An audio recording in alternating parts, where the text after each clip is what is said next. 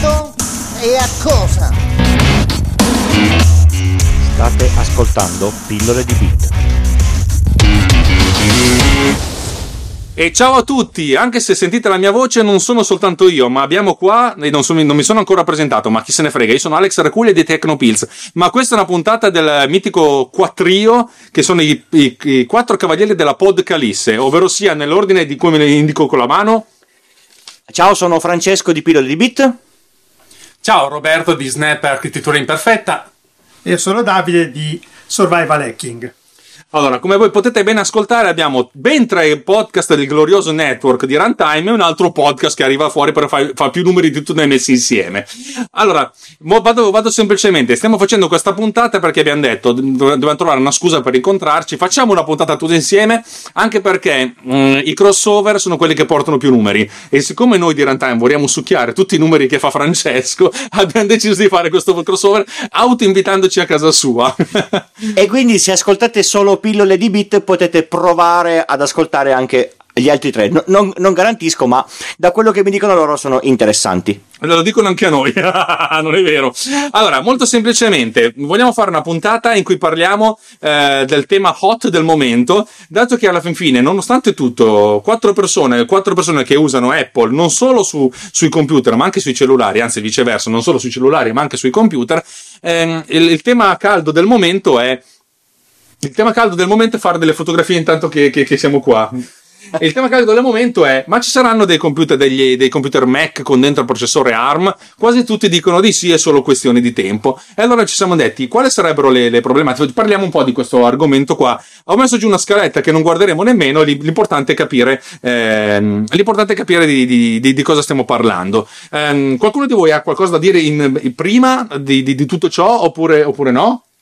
Diciamo che secondo me la parte interessante eh, di questa puntata è per chi ci lavora sotto, perché io sono convinto che per eh, come conosco Apple, a meno che non facciano delle cagate pazzesche, il passaggio ad A R M sarà assolutamente trasparente, come è stato quello da PowerPC a Intel, che l'utente medio non sa neanche che cosa è successo sotto alla, alla cover del, del, del computer. Di conseguenza potrebbe essere che tutti quanti voi non sappiate di che cosa stiamo parlando e che non sappiate che prima, eh, quanti anni fa? sette otto? C'era PowerPC? O forse dieci? Eh, secondo me prima ancora dell'iPhone. Allora, duemilacinque, eh, duemilacinque duemilasei. Ecco, più, più di dieci anni fa Apple ha fatto questo cambiamento e non sembra, ma a livello tecnico per chi sviluppa il sistema op- operativo e di conseguenza per chi sviluppa software, e Alex lo sa molto bene, la cosa ha portato non poche difficoltà, e, e quindi la cosa interessante è, è capire per chi lavora su, su, su Apple se questa cosa può cambiare le, le, le sorti dei giochi. Per esempio, sviluppando su A R M, che è su iPhone, magari si sviluppa la stessa cosa sul, sul Mac senza cambiare una riga di codice, una, e anche l'interazione è la, è la, è la, è la stessa. Ma io passo la palla agli altri perché ho parlato già troppo. Allora, parlo io da utente medio, ti rubo la palla a Davide, perché in effetti eh, dal mio punto di vista io non ho assolutamente visto niente, nel senso che eh, sono utente Mac dal duemilaotto circa, quindi io la transizione da PowerPC a Intel non l'ho proprio per niente sentita, e infatti mi chiedevo ma che cacchio serve Rosetta, che ce l'avevo sul... Sul, sul Mac, e non sapevo assolutamente quale fosse la sua funzione. Quindi dal mio punto di vista ehm, il passaggio non l'ho proprio per niente sentito, ne ho proprio sentito proprio degli strascichi, niente di che, e quindi sono molto interessato invece a quello che potrebbe essere il futuro, a un passaggio da Intel a A R M, che almeno io sono assolutamente favorevole. Non so voi, tu cosa ne pensi, Davide? No, sicuramente il passaggio secondo me per tante questioni è ehm, una necessità che salterà fuori, visto che ultimamente comunque Intel non è che stia dando esempi del meglio di se stessa. È da diversi anni che riproduce gli stessi prodotti, cambiandogli nome, vestito eccetera, ma non vediamo questi grossi cambiamenti come invece stiamo vedendo nel mondo A R M. Altra domanda che faccio a tutti voi invece, visto lo scenario che un po' tutti stanno notando di crescita di tutti i dispositivi mobile piuttosto che tablet, tablet magari un po' meno, ma comunque dispositivi soprattutto mobili, e la diminuzione di vendita di computer desktop e magari anche portatili. Andando avanti nel tempo, cioè il tempo che ci metterà ad affermarsi ARM magari nei desktop o nei portatili, non potrebbe essere anche che i desktop e i portatili addirittura siano quasi usciti di, di mercato e stiano diventando quasi prodotti di nicchia addirittura, in, uh, e tutti invece hanno i prodotti mobile in mano e lavorano quasi tutti con quelli, e quindi la necessità di ARM è ancora più alta di quello che potrebbe essere? Allora, io dico un, un po' la mia. Se fosse così mi metterei le mani nei capelli, nel senso, l'utilizzo medio secondo me di, di, un qualunque, di una qualunque persona su un tablet, io, io penso all'iPad Pro, che è il top level dei tablet in questo momento, andrebbe bene, nel senso, la persona media usa un software per volta, guarda la posta, scrive due, due, due, due lettere, usa, usa Facebook, sarebbe perfetto, te lo porti dappertutto, la batteria dura all'infinito, eccetera eccetera. Ma per esempio per un utilizzo un po' più professionale, io penso ad Alex che monta video, io penso a chi, chi sviluppa software, a me che lavoro parecchio sulle macchine Unix in S S H, e avere la maledetta tastiera solo sul, sul tablet c'è da diventare scemi. Secondo me il passaggio solo a dispositivo mobile potrebbe essere un po' pericoloso. Sicuramente il fatto che un P C medio possa funzionare come un disposit- dispositivo mobile lo vedo possibile, anche se il Chromebook, che non è alto, ah, non è altro che un browser e poco altro, con qualche app dentro, non è che abbia proprio fatto il botto. No, è vero, però dobbiamo anche pensare alle nuove generazioni. Noi adesso siamo abituati, siamo nati col computer, facciamo tutto col computer, e eh, fare qualcos'altro con altri dispositivi ci sembra un pochino difficile, brutto, eccetera. Invece ci sono generazioni che sono nate con dispositivi mobili e tablet e compagnia, e il P C è una cosa di contorno che vedono sempre meno utile. Quindi immaginateci anche le nuove generazioni che stanno utilizzando questi dispositivi. È vero che i programmatori piuttosto che i professionisti di un certo tipo lavoreranno con i desktop, però rispetto alla massa mondiale di utilizzatori di questi dispositivi potrebbe risultare che diventano prodotti quasi di nicchia. Adesso non voglio dire di nicchia microscopica, però sicuramente i volumi sono, si stanno spostando quasi tutti sui dispositivi mobile, eh, di produzione e anche di margine di profitto, e le aziende stanno puntando in quella direzione. Questo sempre per il discorso che stiamo valutando adesso, il discorso ARM, quindi la necessità di correre verso questa tecnologia a tutti i livelli, perché io la comincio a infilare dentro un portatile oggi per farlo entrare nel mercato, ma anche per mh, farlo diventare sostanzialmente figlio di quello che in realtà si sta utilizzando, cioè che è il tablet piuttosto che i dispositivi mobile, che già sono con questo tipo di tecnologia. È una cosa un po', forse un po' complicata, però è solo per immaginarsi un po' il futuro, cioè il perché ci stiamo facendo questa domanda oggi è probabilmente perché il futuro sta tendendo in quella direzione. Ah, sì, sono d'accordo, tu la stai vivendo giustamente. Potrebbe essere un ritorno a una volta come c'erano i, i, gli smanettoni del computer, che eravamo noi quattro sfigati, e poi la maggior parte delle persone che giocava a pallone, per dirti. Cioè, l'approccio è questo, la maggior parte della gente non produce contenuti, non produce cose, non ha bisogno di produrre, deve essenzialmente comunicare. Per comunicare basta abbastanza un cellulare, poi dipende anche dal livello di comunicazione che vuoi raggiungere, e, ehm, e interagire con, degli, con dei sistemi più grandi. Io penso, vado alle poste, c'è cioè il postino che legge la, la cosa, eh, il codice, legge un codice a barre, digita una cosa, però effetti, effettivamente la, la quantità di roba che viene prodotta mh, è praticamente nulla. Potrebbe essere che il futuro sia un ritorno a una versione semplificata, la maggior parte delle persone che non deve costruire cose, dove costruire è una costruzione anche, anche essenzialmente mentale, e non ha bisogno di, di, di strumenti di interazione mh, complessa, e mentre ci sarà un uno per cento della popolazione che invece deve costruire queste cose, oppure costruire i server che servono per, per gestire tutta l'elaborazione che poi non viene fatta dalla singola persona, e allora in quel caso lì sì, ci sarà questa cosa. La, no, la mia, quella che volevo fare era un'analisi un pochettino più uh, a grandi linee, e per cui faccio una sorta di introduzione sul fatto che appunto tutti i computer, che siano un computer desktop o un computer portatile come potrebbe essere un telefono, hanno essenzialmente un, un'unità di, es- di elaborazione che fa i calcoli, ma più che fa i calcoli es- esegue delle istruzioni, che si chiama uh, C P U, Central Processing Unit.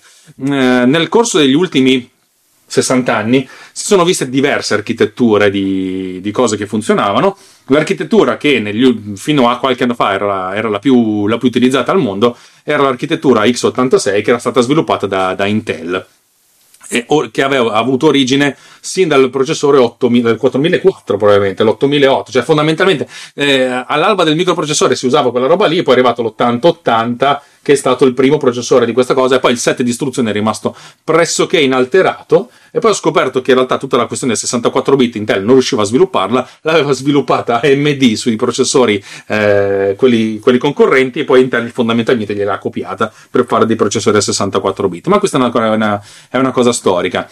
Storicamente i Mac sono nati nel millenovecentottantaquattro con i processori eh, Motorola sessantottomila, che erano una classe di processori che andavano per la maggiore, eccetera, eccetera, funzionavano, erano anche decisamente più potenti del, dell'ottanta ottanta e anche dell'ottanta ottantasei, e questi processori si sono sviluppati man mano, sono, sono cresciuti fino a quando si è raggiunto la, la loro, uh, il loro limite, e uh, credo nel novanta ero qualcosa, uh, in, in, in I B M, Motorola e Toshiba hanno sviluppato una classe di processori che si chiamava PowerPC, che erano processori RISC, e adesso, visto che, io abbia, che, che noi abbiamo studiato, chiamerò uh, il buon Davide Gatti a spiegare la differenza tra processori RISC e processori C I S C, perché ci servirà. Sì, diciamo, ehm, cercherò di dare una spiegazione molto semplice, anche perché non, non, non la so spiegare magari in maniera dettagliata, però eh, RISC sta per Redacted Instruction Set, eh, praticamente sono dei microprocessori che hanno che lavorano con delle istruzioni molto semplici e ne hanno pochissime, e vengono eseguiti con cicli macchina ben stabiliti, e mh, sono adatti tutti a eh, dispositivi per um, bassi consumi e alte prestazioni. Mentre invece i C I S C sono quelli della serie ottanta ottantasei, sono i Complex Instruction Set eh, Core, che sono dei processori che hanno mh, moltissime istruzioni, e che quindi in sostanza dal punto di vista per esempio della programmazione semplificano notevolmente la programmazione, perché ci sono istruzioni molto complesse che ti consentono di fare tantissime cose, però dal punto di vista delle ottimizzazioni e dei consumi sono veramente eh, poco performanti. Eh, queste due tecnologie hanno viaggiato sempre molto in parallelo e ognuno ha seguito il suo filone eh, nel tempo. Diciamo che ottanta ottantasei per questioni di, cioè ottanta ottantasei quindi tecnologia, tecnologia C I S C, chiamiamola così, eh, ha lavorato alla grande perché è stato il sistema più utilizzato dalla massa, perché il sistema operativo principale sul quale veniva utilizzato era quello più diffuso in assoluto, che era Windows, il DOS, eccetera. Tutte le altre, tutte le altre classi di processori, soprattutto i RISC, non sono esplose subito um, nell'utilizzo, perché è una tecnologia guardata un po' così, poi ha trovato il suo, il suo spiraglio di utilizzo in un sacco di dispositivi a basso consumo. Diciamo che quello che so io della, della grossa differenza l'ha, l'ha già l'ha già spiegata Davide. Prima Davide, giusto? E, e la grossa grossa differenza tra queste due cose qua è che uno è, è molto più general purpose, l'altro è molto più specifico. È ovvio che le cose più specifiche andavano più su lavori molto particolari e non disponibili per la, per la maggioranza delle persone, soprattutto erano all'interno di dispositivi che facevano delle cose particolari e soltanto quelle. La parte di Intel è stata più interessante perché permetteva, come si, si, si diceva pr- eh, prima, con una istruzione sola ad, ad di fare più cose. Eh, chi ha avuto modo di, di sviluppare, sì, immagini di avere una libreria che mette in ordine un array di, di, di numeri. Io do un, un, un comando, gli passo i miei cinquecentomila numeri e la, e, la, e la libreria fa tutto questo. Ci mette del tempo, usa dei cicli macchina e mi dà il, il risultato. Se io non, non avessi questa libreria, m- ma potessi fare solo una quantità minima di, di operazioni sem- semplici, io per esempio mi dovrei scrivere il modo di ordinare i numeri, ma avrei molto più il controllo. Di conseguenza so esattamente quante istruzioni uso, quanti cicli macchina uso, e so anche perfettamente quanto consuma mettere in ordine eh, cinquecentomila numeri. Così, in base a quello che il mio sistema deve, deve fare, so anche più o meno quanto dura la batteria o quanto consuma in base alla, alla quantità di calcoli. Diciamo che con l'Intel si deve ottimizzare molto molto meno e con il, con il RISC molto molto di, di più, così a occhio. Quindi, se ho capito bene, visto che io faccio la parte di quello che non sa nulla in quanto tale, eh, i processori C I S C, se ho capito bene, sono quelli che vanno bene sui computer, per intenderci, perché fanno più istruzioni assieme, ho capito bene, invece invece il RISC sono cose molto più verticali, nel senso che fanno un'istruzione ma la fanno bene. Allora, cosa del genere, te, la, come... te la spiego. Mettiamo caso che tu devi fare prendere due numeri, moltiplicarli tra loro e poi uh, storare il risultato. Mm. Nei processori eh, RISC che sono ridotti hai un'istruzione per caricare il primo numero, un'istruzione per caricare okay. il secondo numero, un'istruzione per moltiplicarla e un'altra istruzione per salvare il risultato da qualche altra parte, eh, per cui hai quattro istruzioni. I processori C I S C hanno essenzialmente: prendi questo, il numero che sta in questa cella di memoria, prendi quest'altro numero, moltiplicalo e salvalo in quest'altra cella, cioè praticamente è un'istruzione sola, però internamente questa istruzione viene comunque decodificata, perché a livello del, del processore, per ottimizzare, ci sono dentro delle, una sorta di tanti stadi di cose che vengono eseguite, per cui eh, fondamentalmente questa istruzione viene, viene scomposta in queste quattro istruzioni semplici, viene eseguita e poi il risultato viene salvato. Diciamo che internamente, proprio nel nocciolo nocciolo nocciolo di un processore, tutti i processori sono RISC, perché fanno una cosa alla volta. I, le istruzioni C I S C hanno essenzialmente il fatto di inglobarle tra di loro. Il, il paradigma del RISC è anche quello che tutte le istruzioni hanno tutte la stessa dimensione, che di solito sono o quattro o otto byte, e, e vengono tutte eseguite in un unico ciclo, cioè mh, ogni processore ha dentro un, un clock, lo sapete, quelle che vanno a quattro gigahertz, significa che sono quattro miliardi eh, di, di, di, di impulsi al secondo, cioè quattro miliardi di operazioni al secondo. Immaginate voi quante operazioni fate e quante, quante vite dovete vivere per farne quattro miliardi, loro le fanno in un secondo. Eh, i processori a RISC fondamentalmente hanno questa filosofia, cioè fanno, ta, ta, ta, fanno tutte queste cose qui. I C I S C possono dire: bah, una istruzione può occupare una so- un solo ciclo, può occuparne dieci a seconda. Eh, internamente, per ottimizzare, i C I S C hanno una serie di pipeline che praticamente cominciano a eseguire una, un'istruzione e intanto stanno già eseguendo un pezzo della, della successiva, della successiva, della successiva. Il fatto di eseguire delle cose prima ancora che vengono caricate si chiama esecuzione speculativa, ed è stato il motivo per cui ci sono stati questi problemi sì. eh, recenti, recenti eh, Spectre e Meltdown, che praticamente sfruttavano il fatto che i processori cominciavano a eseguire delle cose prima ancora di sapere il risultato delle, delle, delle, dell'istruzione precedente, in modo tale da trovare delle vulnerabilità. Questo ha creato il fatto, il fatto che poi i processori all'interno sono talmente complicati, immaginate che sono costituiti da milioni e milioni di transistor, i cui schemi non sono eh, creati ex novo per ogni processore, ma ereditano dalle generazioni precedenti. Probabilmente sugli ultimi eh, i nove abbiamo, di Intel abbiamo comunque delle, delle, delle, dei, dei, dei, dei blocchi che sono proprio fisici, costituiti da, da, da roba sviluppata, che sono magari vecchi di vent'anni, per cui abbiamo tutta questa serie di cose.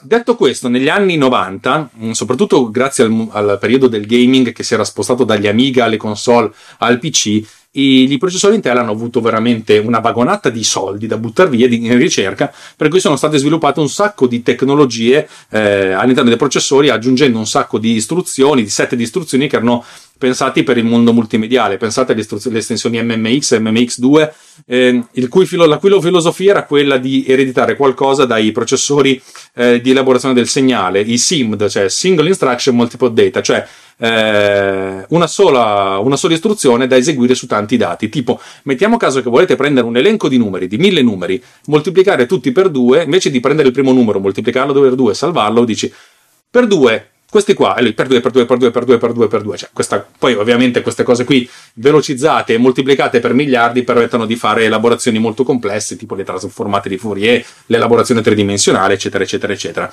Insomma, diciamo che eh, arrivati a un certo punto, alla fine degli anni novanta, Intel aveva prodotto dei processori che erano molto più potenti, molto più versatili, e la curva di potenza era tale per cui veramente ogni due anni raddoppiavano la potenza. I processori eh, sessantottomila che erano morti, i, i processori PowerPC gna facevano, non, proprio, avevano dei grossi problemi produttivi, soprattutto dovuti al fatto che il loro mercato era di un centesimo rispetto a quello di Intel.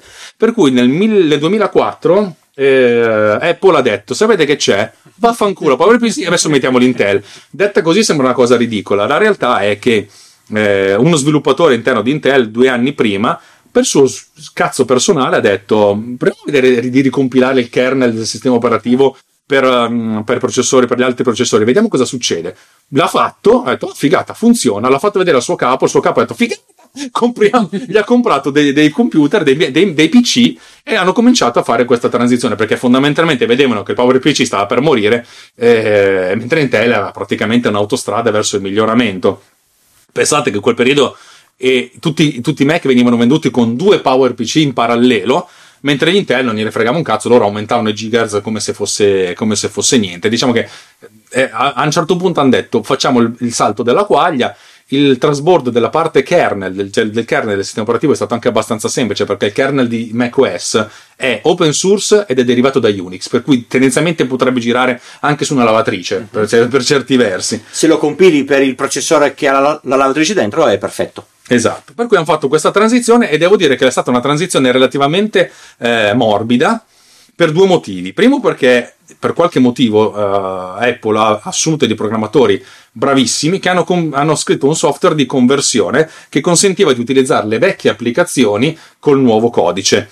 E, e questo era interessante. Mi posso permettermi Vai. di aggiungere una cosa? Solo per eh, parlare un attimo della compilazione. Se io faccio del, del codice, e questo codice e viene compilato per un certo tipo di processore, userà eh, il set di istruzioni di quel processore. Quindi se io compilo un software per PowerPC e questo software fa un tipo di chiamata alla, alla memoria, che banalmente, senti, dimmi che numero c'è in questa cella, a livello macchina il, la, la parte di codice com, eh, compilato è, è definita da una, da una serie di, di byte. Se io ci metto sotto un altro processore che è fatto in, in un modo completamente diverso, questa cosa qua non può funzionare, perché ovviamente è come se io chiedessi a una mela di sapere di, di, di, di arancia. Non è proprio fattibile, è per questo che ci va qualche cosa in mezzo che prenda le istruzioni del processore vecchio,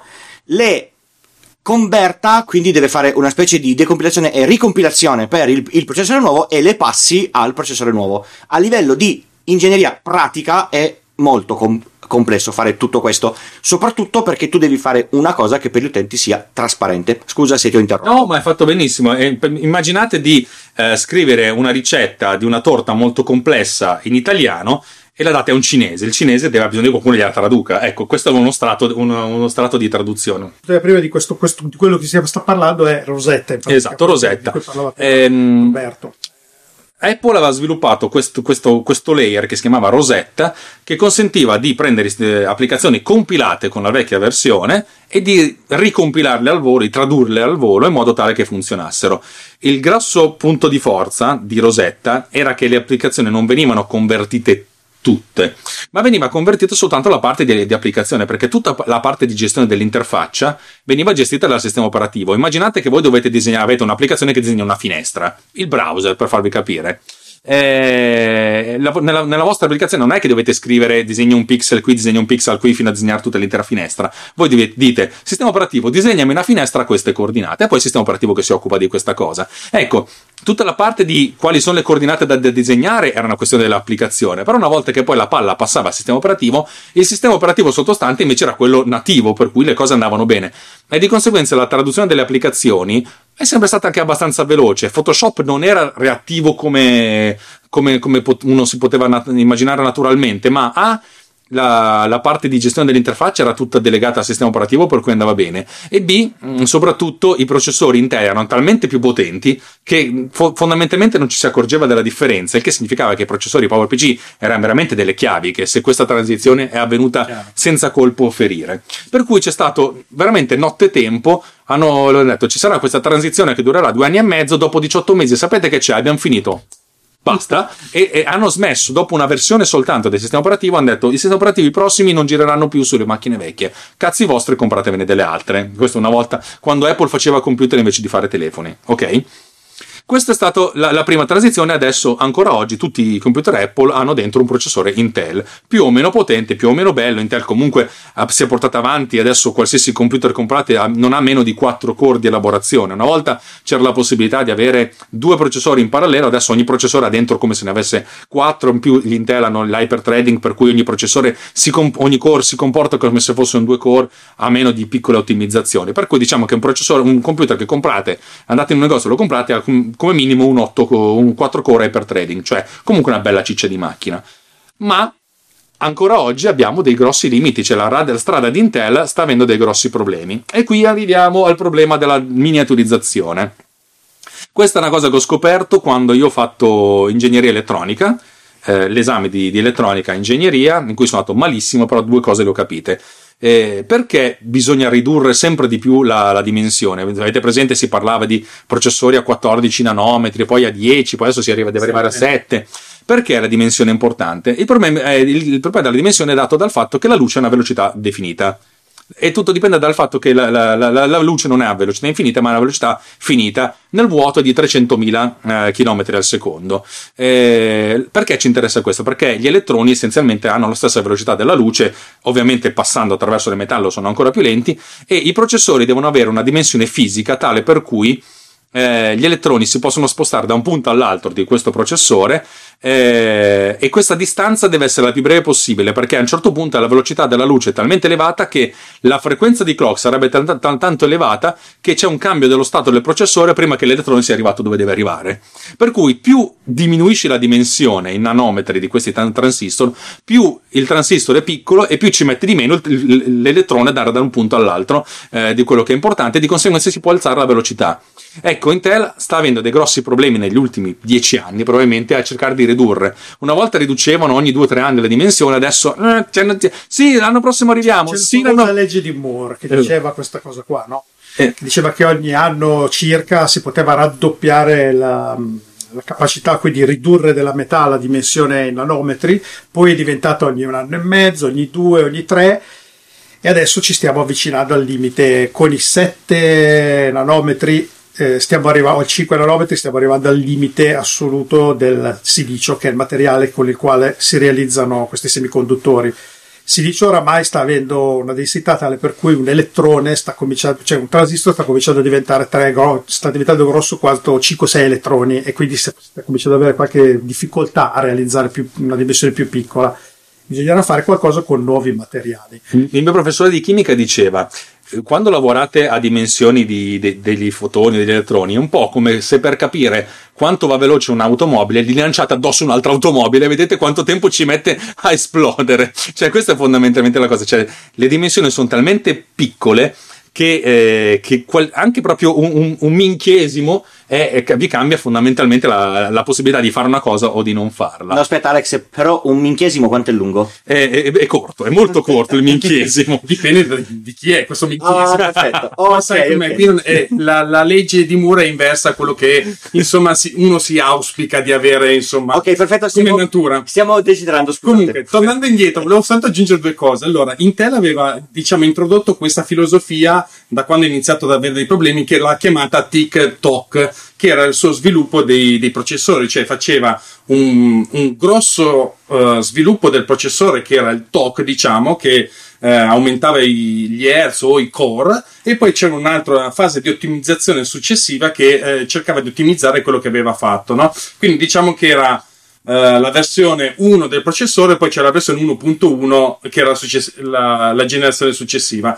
Adesso Intel si è inventato una cosa del tipo TikTok e poi vado a pescare qualcosa, vedo se tiro su qualcosa, essenzialmente, perché abbiamo visto soprattutto Uh, mi riallaccio al discorso di Alex per quanto riguarda i core. Uh, è vero che attualmente abbiamo processori a quattro core sulla li- line-up Intel, eh, Mac, scusate, ma precedentemente, fino all'anno scorso, i MacBook Pro tredici pollici avevano un simpatico dual-core più i due di Hyperthreading. Quindi diciamo che dal punto di vista Uh, del Mac, uh, ad esempio, io lavoro su un dual core e va benissimo così, nel senso, per quello che faccio è sufficiente, però c'è da dire che fino all'anno scorso anche i MacBook Pro non potevano vantare un, quattro, un quad core. Tornando indietro, comunque mh, si vede la, l'andamento del, dello sviluppo Intel, si vede che sta, uh, come diceva prima Alex, nei corsi, negli anni precedenti, dal millenovecentonovanta in avanti, ha cominciato ad avere un Uh, diciamo un'espansione che può essere eh, che, ver- tendente verso l'alto, invece adesso sta incominciando ad avere una, un'espansione che si sta un po', la curva si sta un po' appiattendo, e difatti si vede soprattutto nella generazione che abbiamo avuto, o meglio ha avuto qualcuno la sfortuna di comprare, che è la generazione dei MacBook Pro del duemilasedici, che se non erro è stata tamponata anche brutalmente della, dal punto di vista della potenza dei processori, perché Intel in quella fase stava andando a pesca, eh, è stato tamponato direttamente dalla, dalla capacità dei, eh, degli S S D che erano cominciati a essere saldati e incominciarono ad avere delle, de, della velocità di trasferimento dati che andava a sopperire la potenza dei megahertz che mancavano in quella fase. A differenza invece di quello che possiamo vedere anche recentemente, soprattutto con gli ultimi benchmark, che i processori ARM invece stanno vivendo quello che era stato che era successo a Intel una ventina d'anni fa. Insomma, abbiamo visto dei, dei, degli iPhone che sono partiti dal tre G S, che faceva fatica a passare da un'email alla navigazione browser. Adesso abbiamo dei iPhone X o dieci o vatte la pesca come hanno deciso di chiamarlo, della serie anche S, che compete tranquillamente con dei MacBook Pro degli anni duemiladiciotto. Quindi a questo punto possiamo dire mh, con, i, con i numeri alla mano che in questo momento Intel e ARM insomma se la giocano. Io volevo fare solo una, una cosa, poi dopo vi lascio parlare. Eh, negli ultimi dieci anni gran parte dell'elaborazione si è spostata dall'unità di elaborazione centrale, soprattutto per i computer, alla scheda grafica. Questo perché sempre nel mondo gaming c'è stato, sono stati grandissimi investimenti, senza poi considerare il mondo della, del mining, eh, per cui fondamentalmente la, la, il vero nocciolo di elaborazione, cioè quello che serve per poi creare contenuti complessi come potrebbe essere l'audio, il video eccetera eccetera, eh, questa cosa viene elaborata con dei processori di un altro tipo, che sono quelli delle schede, delle schede grafiche, che invece in parallelo hanno centinaia di unità di elaborazione eh, messa, messa a disposizione, per cui fondamentalmente un computer che noi compriamo a oggi ha dentro un processore centrale che fa tutto, e poi c'è la scheda grafica che fa tutto quello che poi serve per visualizzare, viene visualizzato dal, dall'utente finale. Però detto questo, comunque Intel sta mostrando la corda. Posso aggiungere vai, una, vai, sì. una, una cosa io? Allora, volevo solo eh, dare un altro limite che ha Intel. Intel deve continua a fare C P U che sono compatibili con l'ottanta ottanta. E questa cosa crea delle enormi difficoltà nello sviluppo dell'hardware, perché deve essere eh, retrocomp- retrocompatibile per un sacco di buoni motivi. L'evoluzione delle G P U è stata così forte, così potente, perché loro non avevano bisogno di far girare sempre qualunque, eh, qualunque tipo di applicazione svilupp- sviluppata per quel tipo di C P U. Loro cambiano l'architettura perché quella di, quella di nuova va meglio, cambiano le A P I e funziona tutto. Quindi Intel da questo punto di, di vista è sempre stata cas- eh, castrata, cioè è come se io volessi fare una macchina che va molto molto forte, ma sempre sullo stesso telaio della Fiat Panda trenta degli anni ottanta. Più forte di tanto non può andare, a meno che io non, non faccia delle invenzioni particolari. È ovvio che se ho la possibilità di spostarmi di telaio e spostarmi su una macchina da Formula uno che ogni anno cambia telaio per migliorare le sue performance, è molto più, più facile a livello, a livello hardware sviluppare delle, delle cose più performanti. Secondo me Intel sta pagando parecchio questa, questa, questa cosa qua. Ho, ho chiuso, scu- scusate l'ennesima interruzione. No, no, vai tranquillo, cioè, vai. Sì, sì, no, Intel... corretto quello che dice. Purtroppo il fardello di Intel è quello che c'è tutta la, la situazione legacy del passato che si deve portare dietro e non c'è verso di liberarsene, perché eh, purtroppo deve essere retrocompatibile con uh, tutto l'universo del software che c'è in giro e, e di computer, versioni di tutto, perché ricordiamoci che eh, a differenza di Apple eh, il suo hardware che gira su, comunque su microprocessori Intel, gira su hardware particolarmente ridotti a una quantità che si possono contare facilmente, mentre invece sempre computer come processore Intel, dove ci girano sopra sistemi operativi di tipo Windows, girano su hardware completamente differenti, di quantità, come per dire, disomogeneità totale, e c'è gente che fa girare applicativi di vent'anni fa o applicativi di, di, di oggi e devono continuare a funzionare, e questi hardware devono continuare a garantire il funzionamento. Almeno questo è quello che Intel vuole, promette alle sue persone, perché non si, non si, si avrà delle difficoltà a dire abbiamo fatto un nuovo processore che però fa girare solo le applicazioni e i sistemi operativi di, da, dal duemiladiciotto in poi, tutto il resto tanti saluti. Ecco, un giorno magari dovrebbe anche pensarci Intel, perché così toglie metà della fuffa che c'è dentro i processori e magari riesce a fare qualcosa di più eh, imponente. Sempre ricollegandoci comunque ai nanometri, eh, Intel quest'anno ha fallito l'obiettivo dei, sette, dei dieci nanometri. ha fatto i processori di nona generazione che sono appena usciti, che hanno la stessa dimensione, sono sempre da quattordici, mi sembra, no, diciassette, cos'erano? quattordici nanometri, e doveva portarsi a sette, quindi dimezzare. Dimezzare nanometri vuol dire produrre un processore che fa la stessa identica cosa in metà della, dello spazio. Lo spazio sul silicio eh, vale praticamente miliardi di dollari, perché se io su una fetta di silicio riesco a fare cento processori, faccio un certo tipo di guadagno. Se ce ne faccio stare cinquanta, ci guadagno la metà. Una fetta di silicio costa tantissimo, il lavoro per fare un processore, noi che li compriamo su Amazon, ci sembrano degli, delle, delle cavolate, ma fare dei processori è abbastanza complesso, e ridurre della metà la dimensione, a parte aumentare le prestazioni, la velocità, e poi ci sono un sacco di altre cose, di tantissimi vantaggi che ci sono nel ridurre la tecnologia. Ci sono anche poi degli svantaggi, eh? Però eh, il vantaggio principale che diceva Alex prima sul discorso della velocità eh, è, è praticamente il primo, il primo goal che si fa, il primo obiettivo. Il secondo è i consumi, perché si dimezzano anche i consumi, oltre ad aumentare la velocità, si raddoppia lo spazio, che vuol dire, posso voler dire due cose: o faccio un processore che va al doppio, perché ce ne faccio stare due al posto di uno, quindi io ho ridotto, ho fatto, per fare un chip si fa attraverso la litografia, praticamente come fare una fotografia.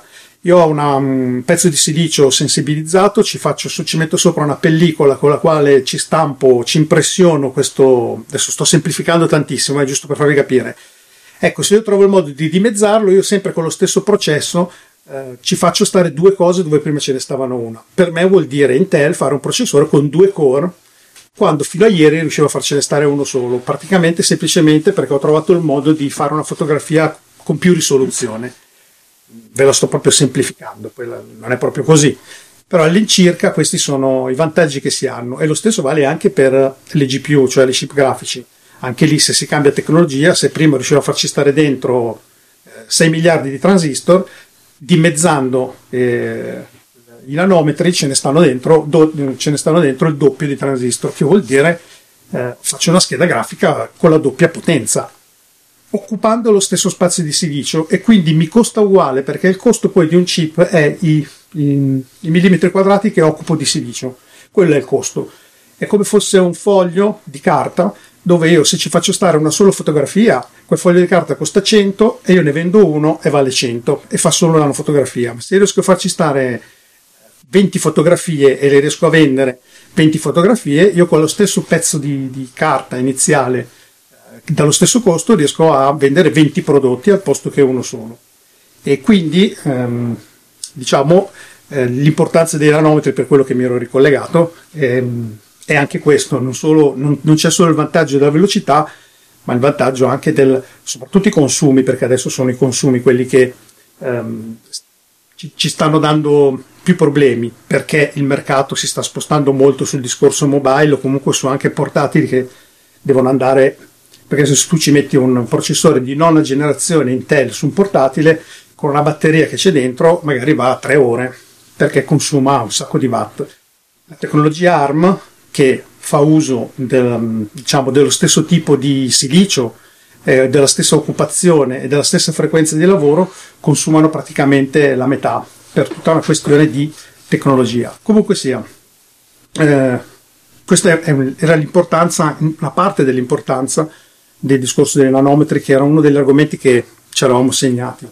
Aggiungo un'altra cosa io dalle retrovie, che in tutto questo discorso ci stiamo dimenticando il terzo incomodo, che sta suonando il campanello Intel, gli sta dicendo: oh, ti dai una svegliata, che è A M D, che se non sbaglio con l'ultimo processore Ryzen si è arrivato tranquillamente ai sette nanometri e sta ancora andando avanti. Quindi insomma Intel in questa situazione è messo, diciamo, eh, è attorniato da squali, e quindi è meglio che si dia una svegliata dal mio punto di vista.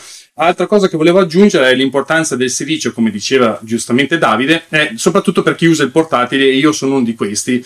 Eh, la differenza che vedo spesso tra me e i miei colleghi che non usano il Mac è appunto l'ottimizzazione che ha il sistema operativo e, il, e la macchina nel riuscire a uh, sfruttare un certo tipo di processore per più tempo. Vedo altri colleghi che dopo tre ore devono incominciare a cercare la presa, mentre io posso andare avanti ancora tranquillamente a parità di carico di utilizzo, posso ancora andare avanti almeno tra le due e le tre ore in scioltezza. Quindi questo cosa vuol dire? Che se tu non hai questa presa, eh, la differenza tra me e il mio, il mio collega che non usa la stessa macchina è essenzialmente che io riesco in quelle tre ore a fare il lavoro fatto, mentre lui si deve fermare e cercare una presa, che non è una cosa di poco conto, perché se pensate che il professionista viene pagato ad ore e il meno tempo ci metto a fare il lavoro anche quando sono fuori è una cosa decisamente forte, e quindi eh, ben venga processori come quelli di A R M che permettono di avere un'esperienza e soprattutto una, un abbattimento del eh, del come si può dire, del consumo della batteria. Mettiamola così, se un utente normale dovesse andare a decidere, senti, ma che computer mi compro e tra le caratteristiche c'è uno che dura quattro ore in batteria e l'altro che ne dura otto, nove, dieci, se è un portatile eh, secondo me va sulle otto, nove, dieci, cioè o- ormai la durata della batteria è la spada di, da- di-, di Damocle che abbiamo tutti nel telefono, nel portatile, in qualunque cosa, nel, nell'orologio, cioè ormai siamo diventati schiavi del, del caricabatterie e di una presa elettrica. Diciamo che se un processore va bene e consuma meno, eh, le persone sono più portate a comprarlo. Aggiungo un aneddoto sulla questione velocità della luce, eh, è un problema anche in ambiti un po' più grandi. Pensate che stanno facendo dei data center vicino ai siti dove ci sono le borse, quindi tipo a New York hanno fatto dei data, data center attaccati al, alla, alla borsa di New York, perché il tempo di transazione deve essere certo. Ormai ci sono dei sistemi che devono garantire la risposta della transazione in determinati millisecondi, tipo venticinque ventisette, e la velocità della luce in questo caso fa la, fa la differenza. Se tu metti un data center troppo lontano non ci stai dietro, e se uno gioca in, in, in, in borsa su cifre di molti decimali, arrivare trenta millisecondi dopo significa perdere una, una, una marea di soldi. Quindi è importante sapere che davvero la velocità della, della, della, della luce non è infinita e ormai dobbiamo farci conto. Aggiungo un ulteriore aneddoto alla velocità della luce che non avevo mai considerato, ultimamente ho fatto una lettura e ho scoperto pure questa, eh, che è la tensione di alimentazione del core dei microprocessori, che tutti dicono, vabbè, perché lo mettiamo un volte quattro, un volte cinque, tre, due, sette, no? Che, che cosa sono sti numeri? Questi numeri in realtà adesso li, lo affrontiamo in maniera molto semplificata. Una volta tutto funzionava a cinque volt, poi è passato a tre virgola tre, poi a tre, poi a due. Adesso i core viaggiano sull'uno virgola quattro. Ci sono dei limiti definiti dalla, dalla tecnologia, che sono il silicio, eccetera. Però qual è il vantaggio di questa tensione che varia? Perché quando vado a fare del... come si chiama? Quando vado a taroccare le C P U, mi, mi sfugge il nome. Overclocking. Overclocking, vado a abbassare di qualche millivolt la tensione del core. Che cosa mai potrebbe causare questo? In realtà è sempre questione di velocità della luce. I microprocessori lavorano a stati logici, dove all'interno circolano queste tensioni che stabiliscono che una tensione pari a zero volt magari vale zero e una tensione di uno virgola quattro, che è quella del core, valga uno. Bene, se noi mettiamo i limiti tra zero e uno volte quattro, la velocità della luce impiega un certo tempo a arrivare da zero a uno virgola quattro volt. E quindi per cambiare stato logico ci vuole un certo tempo, perché immaginatevi queste, queste, queste tensioni come se fosse il pavimento e il soffitto. Ed ecco che zero volte per terra, uno virgola quattro volte al soffitto, io impiego a trecentosessantamila chilometri al secondo arrivare dal pavimento al soffitto un certo tempo. Se io abbasso il soffitto, mi porto a zero virgola sei volt, per esempio, la metà, eh, volte qua, ehm, zero virgola sette volte che è la metà, impiegherò la metà del tempo arrivare al livello uno. E quindi gli stati logici all'interno del processore cambiano a una velocità doppia, quindi praticamente raddoppi la velocità del processore dimezzando la tensione di, di core. Però, dici, se fosse così sarebbe facilissimo, abbassiamo la tensione e va a velocità doppia.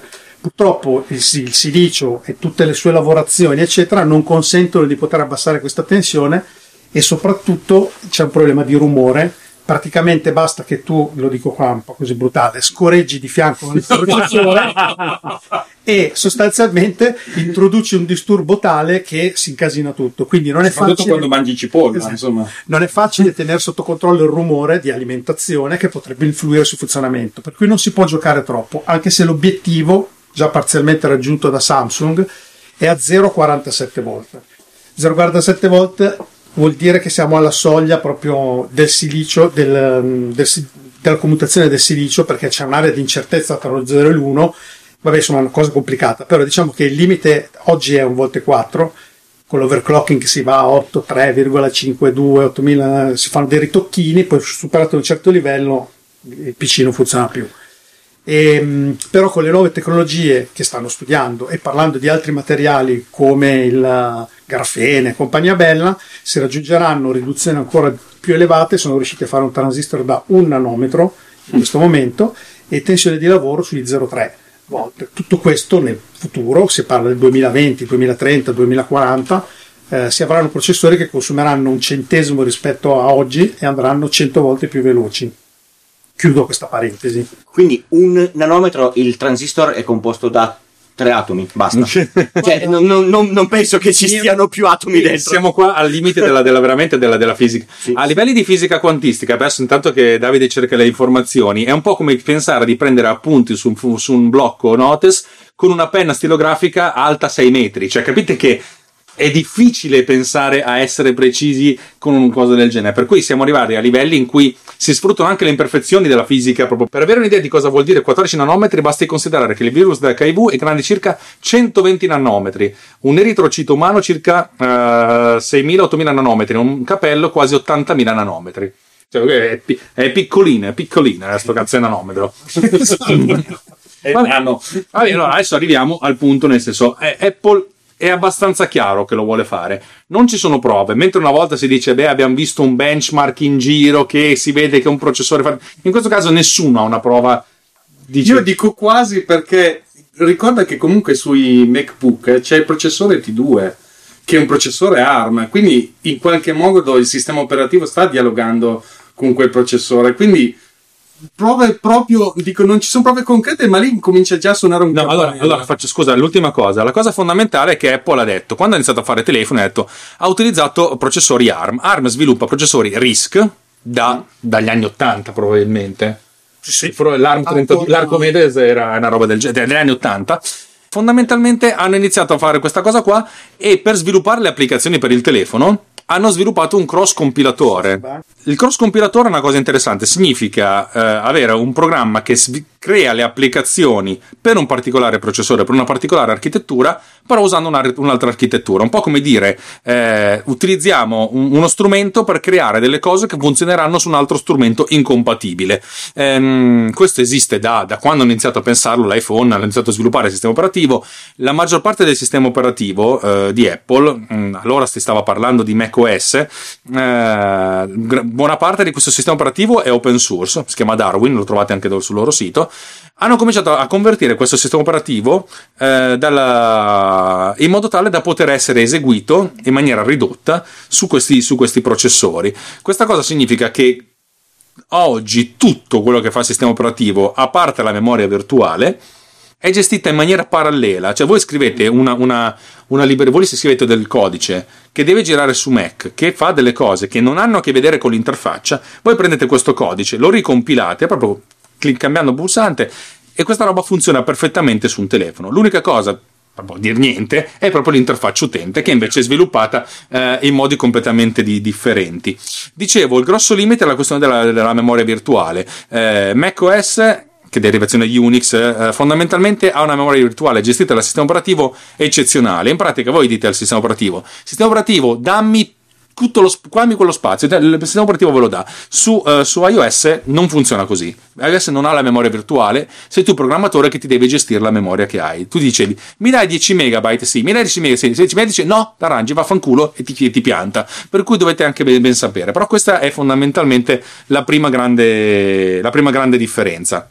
Detto questo, tutti dicono: ma perché allora Apple non sviluppa velocemente, visto che il sistema operativo se l'è sviluppato lui, eccetera eccetera. Hanno fatto un cross compilatore eh, che, eh, che funziona, non solo, ma c'è già il compilatore inverso, cioè voi quando sviluppate un'applicazione per, per iPhone potete lanciarla in emulatore, l'emulatore funziona perfettamente e vedete un, un prodotto ARM emulato con, eh, con Intel. Perché non si può fare il contrario? Eh, il problema perché non si può fare il contrario è che le applicazioni e i sistemi operativi sono degli oggetti enormi, composti da decine di milioni di linee di codice, ma soprattutto da centinaia, se non migliaia, di librerie sviluppate esternamente. Questo significa che mh, è praticamente impossibile avere un prodotto software sviluppato monoliticamente da un'unica entità. Cioè, se voi vi scrivete un programmino per fare la lista della spesa, magari probabilmente riuscite a farvelo anche da soli, però non appena dite: ma invece di utilizzare utilizziamo questa libreria che ha sviluppato qualcun altro, che magari può anche essere open source, eccetera eccetera eccetera,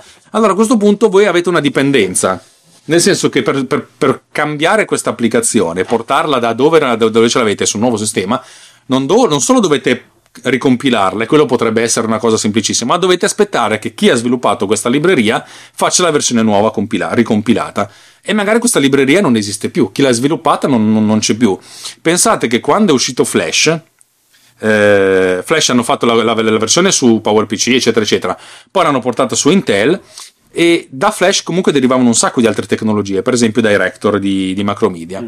A un certo punto hanno detto: dobbiamo fare la versione eh, necessariamente a sessantaquattro bit di Director, perfetto, andiamo a ricompilare tutto. Ci sono queste ottanta librerie, c'era una libreria di Flash che era stata sviluppata da non si sa chi ed era stata abbandonata, cioè questa cosa funzionava sui trentadue bit, sui sessantaquattro bit no, cioè nessuno, nessuno sapeva chi l'avrebbe funzionato, cioè non c'era il codice, era un oggetto che lì che funzionava, ma nessuno avrebbe potuto riaprirla e ricostruirla.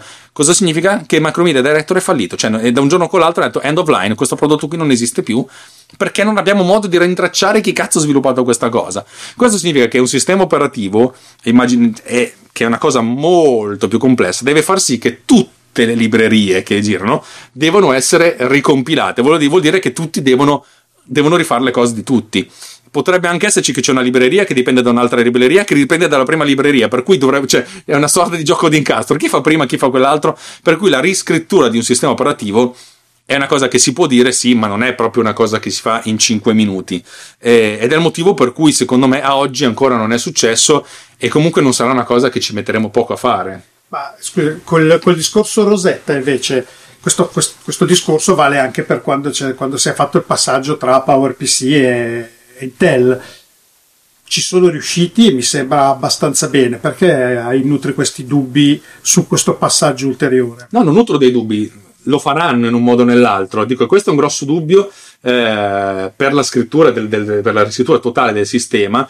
Pensate, perché ade- adesso è così, e negli ultimi quattro anni Apple ha tagliato via decine di tecnologie che prima funzionavano da, da aborigine. QuickTime non esiste più, nonostante voi avete sul, sul Mac, che voi, voi al Mac il QuickTime Player, di QuickTime ha mantenuto solo il nome. Apple ha detto: QuickTime basta, non lo sviluppiamo più, è una tecnologia vecchia, ha venticinque anni, eccetera, eccetera. Adesso c'è una nuova libreria che si chiama A V Foundation, che gira, è identico, le chiamate sono identiche per Mac e per iOS. Voi potete scrivere un player che faccia tutto, a parte il disegno della finestra in cui viene disegnato, che gira, che ha lo stesso numero di chiamate, la stessa linea di codice per iPad, per, per iPhone e per Mac, ma non, è, ma non, è, non usa più QuickTime, utilizza A V Foundation. Quando hanno fatto A V Foundation hanno detto: cosa portiamo del vecchio sistema in quello nuovo? Hanno preso gli ottantacinque codec, hanno detto ottanta non li portiamo perché sono vecchi, non ce ne frega più niente, eccetera eccetera. Hanno portato M P tre, hanno portato A A C, hanno portato due o tre cose, qui tutte le, le M P E G, perché era open source, cioè la parte open source, poi le licenze si pagano, però tu puoi leggerlo, c'è, c'è un white paper, tutto il resto no, tutto quello che c'era prima no, e tutti, tutti i filmati realizzati con QuickTime Di, di fino a cinque sei anni fa basta, non, non, non girano più, hanno deciso non, non vanno più bene, non ce ne frega più, più un cazzo, ed è stato, ed è stato questo. Eh, ogni anno Apple prende dei code, delle robe vecchie, dice non le portiamo più, non ci interessa più, per cui ripeto, anche se ci sono delle cose vecchie, molto spesso Apple ha dovuto tagliare via il passato per fare eh, la compatibilità col futuro, e la transizione comunque prevederà un sacco di tagli del genere, di roba che non funzionano più. Voi non lo sapete, ma tutta la componente audio di Apple, che è una delle cose più difficili da gestire, nessuno lo fa, ma l'audio è una cosa complicatissima, eh, fondamentalmente rispetto a dieci anni fa non c'è più neanche una linea di codice rispetto ad allora, perché pian pianino hanno dovuto ri- riscrivere delle cose che potessero essere più aperte verso il futuro, legacy che possono essere utilizzate su questi oggetti grossi eh, quattro pollici, e, e essenzialmente chi se ne frega del passato, del motivo per cui i gatti bestemmiano ogni volta che cambiano il sistema operativo, perché le parti più basse, che sono quelle che vanno veramente a comunicare col metallo, dice ah, non, non funziona più un cazzo, perché per questo motivo, perché è una delle cose più difficili. Per esempio mi è venuto in, in mente una, una, una cosa bellissima: se voi state sviluppando una libreria che qualcuno usa in maniera intensiva e smettete di svilupparla e gli dite adesso se vuoi evolvere mi devi dare dei, dei, dei soldi, quella persona dovrà dargli dei soldi a meno che non si risviluppi tutta la libreria vostra. E purtroppo è quello che capita praticamente ormai ovunque con il software, nel senso che se vi appoggiate a delle librerie, e lo fanno tutti, e vi appoggiate giustamente, lo fanno tutti, cioè io, io lo posso dire anche a a livello di chi sviluppa sui microcontrollori, tutti quanti usano delle librerie. Io non, non so come funziona il controller del display OLED quarantotto per quarantotto che uso sulle, sulle, sulle mie S P ottantadue sessantasei. Io ho delle librerie che scarico e che di, dico loro scrivi un punto in queste coordinate. Se a un certo punto qualcuno cambia il controller di questi dis- display e nessuno aggiorna la la libreria, per me diventa impossibile lavorare con, con, i, con, i, con i controller nuovi. E a livello di sistema operativo queste cose capitano. Anche Alex nel suo podcast più e più volte ha detto ah caspita, io usavo quella li- libreria lì, adesso che sono cambiate queste cose non, fu- non funziona più, più niente. Oppure aggiungere bestemmie a caso. Ecco, perfetto. Oppure quando eh, eh, hanno aggiornato le A P I di, eh, di Telegram, ho aggiornato la, la libreria delle A P I di Telegram e il maledetto sviluppatore ha cambiato la modalità con cui venivano chiesti i messaggi ai server Telegram. Ho dovuto ri- riscrivere metà del, del, mio, del, mio, del mio codice. Insomma, siamo tutti molto dipendenti dalle librerie e forse non ci facciamo neanche tanto tanto caso. Ma il fatto che un, un'azienda come Adobe abbia lasciato da parte un programma intero per una libreria mancante spiega quanto quest- queste siano importantissime. Forse ho divagato un po'. No, ma è giusto, hai detto, detto la, la, la, la sacrosanta verità. Eh, detto questo, secondo me appunto succederà come è successo con, con, con la prima transizione. Ci sarà un periodo in cui verranno sviluppate delle applicazioni che saranno, tra virgolette, F A T, che cioè che, consider- che conterranno all'interno sia il codice eseguibile per una macchina, eh, gli Intel, e per un'altra macchina per, eh, per, per, per, per A R M. Farvi capi- per farvi capire, comunque, il codice, se vi prendete esattamente un'applicazione, è veramente poco rispetto a quello che ci gira attorno. Io prendo la mia applicazione più complessa, che è Producer, che è secondo me centocinquantamila linee di codice, oltre a librerie esterne, eccetera, eccetera, eccetera. L'applicazione occupa quaranta megabyte, se non sbaglio. Di questi quaranta, trentanove sono costituiti da grafiche, da layout, dall'interfaccia utente, e questi sono dati, cioè una P N G è una P N G, viene letta tranquillamente da un qualsiasi sistema operativo e non è un problema. Il codice è un megabyte ed è tanta roba, ed è c'è tanta roba che non serve un cazzo. Tipo c'è una libreria che si chiama AudioKit che fa qualsiasi cosa sull'audio, io uso una chiamata, solo che mi devo ottenere tutto quello che mi danno intorno, perché non è che posso fare una micro compilazione solo con quello che mi interessa. Eh, per cui ripeto, il, il fatto di avere applicazioni cicce non cambierà nulla. Eh, le applicazioni oggi occupano tre gigabyte, di questi tre gigabyte, due gigabyte e novantanove virgola novantanove sono pieni, sono grafica, sono, sono layout, cose, sono, sono asset di, di vario tipo. Eh, la parte di codice sarà la cosa minimale e non ci sarà nessun guadagno ad averne grosso o non grosso. Uno potrebbe metterci codice PowerPC per dirvi e non, e non cambierebbe niente per quanto sono grosse le, le applicazioni.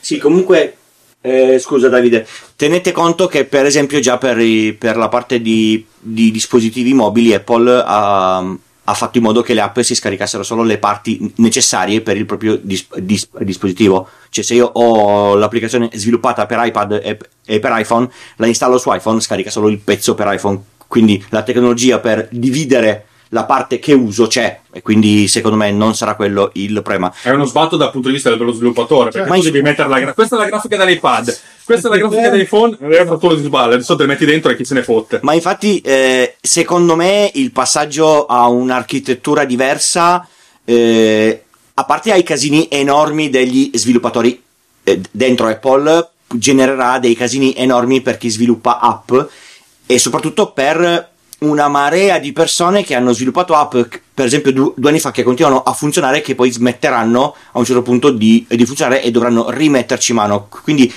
per chi sviluppa il passaggio di, di architettura è veramente veramente pesante, se, secondo me, perché non si tratta solo di ah vabbè eh, lo, lo compilo per Intel e lo, e, lo, e, e lo compilo per A R M. M- magari poi per A R M c'è qualcosa che non funziona, c'è, c'è, la, c'è la libreria che non è stata compilata per A R M e non tutto è open source. Un passaggio di questo tipo in un ambiente Linux sarebbe molto più semplice, perché praticamente semplice, tra virgolette, io mi scarico il codice sorgente di tutte le mie librerie e me le compilo per l'architettura che, che, che, che voglio io.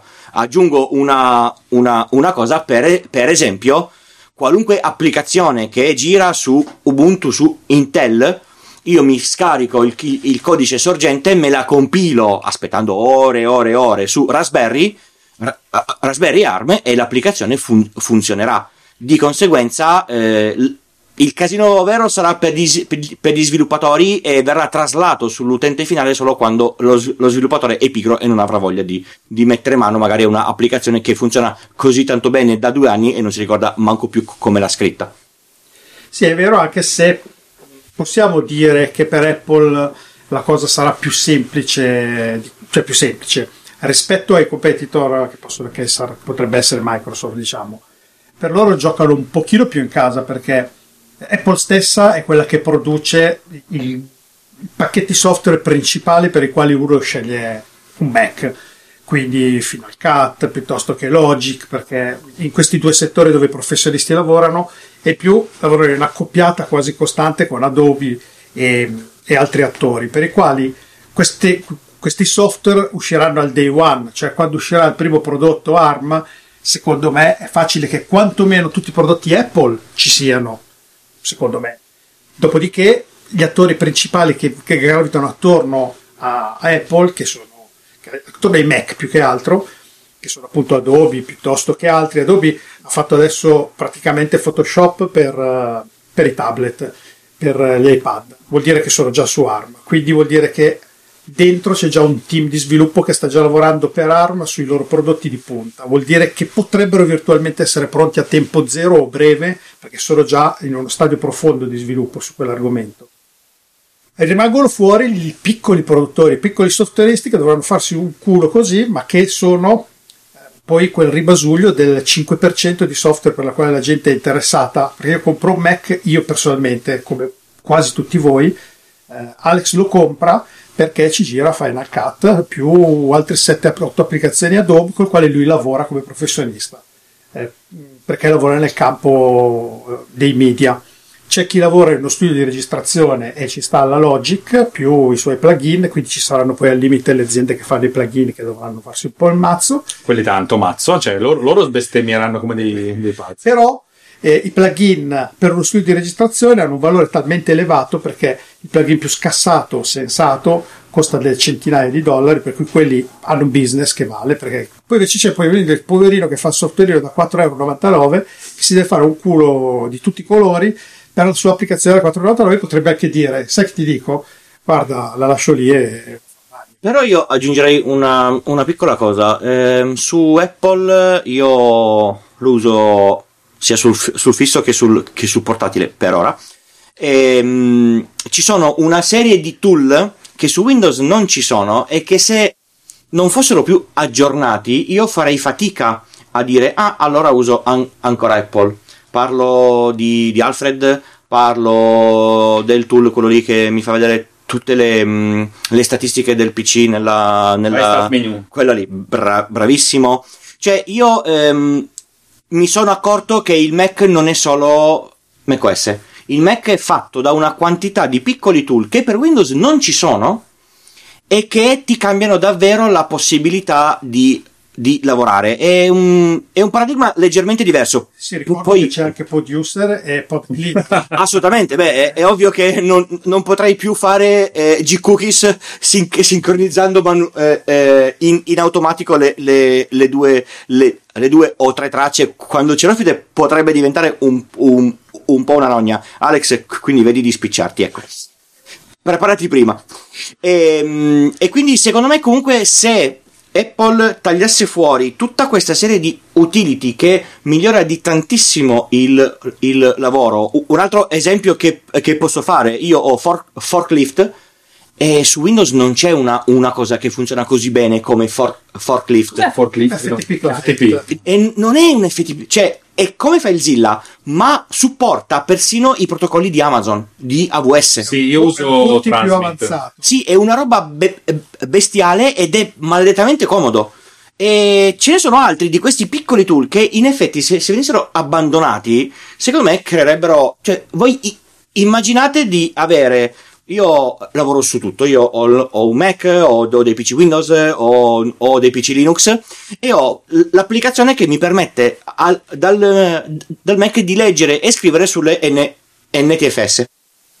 Tu pensa se smettessero di usare quella? Io avrei enormi casini a eh, condividere chiavette U S B e, e, e dischi tra una macchina e l'altra. Sì, è vero, per esempio. È vero che comunque Paragon, che è una di quelle che fa... Questo... Io ho quella lì.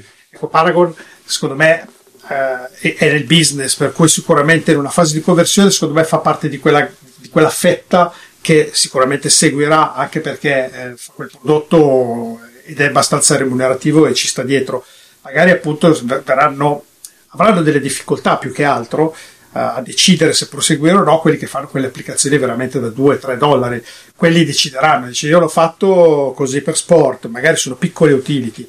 Però ricordiamoci che chi compra un Mac, cioè chi spende due, tre, quattro, cinque mila euro per un computer, non lo fa per un'applicazione da due dollari e trenta. Lo, ah, vero. Fa, lo fa vero. Perché c'è su eh, Final Cut piuttosto che Logic, piuttosto eh, la suite di, di, di Adobe, no, perché c'è anche su Windows, quindi non sarebbe proprio quello. Sì, però secondo me Adobe, se, se fai i conti, è cinquanta e cinquanta. Nonostante i, i Mac sono il cinque per cento del mercato, per il mercato di Adobe sono cinquanta e cinquanta. Mm. Sì, comunque diciamo, quello però io sono certo che ci sarà, non, non posso pensare che Adobe dice no guarda se, se, se decidete di fare roba ARM io ciao me ne vado saluto. Però ho appena visto la parte che impatterà sugli, sugli utenti. Tendenzialmente tutti dovranno riacquistare le, le loro app.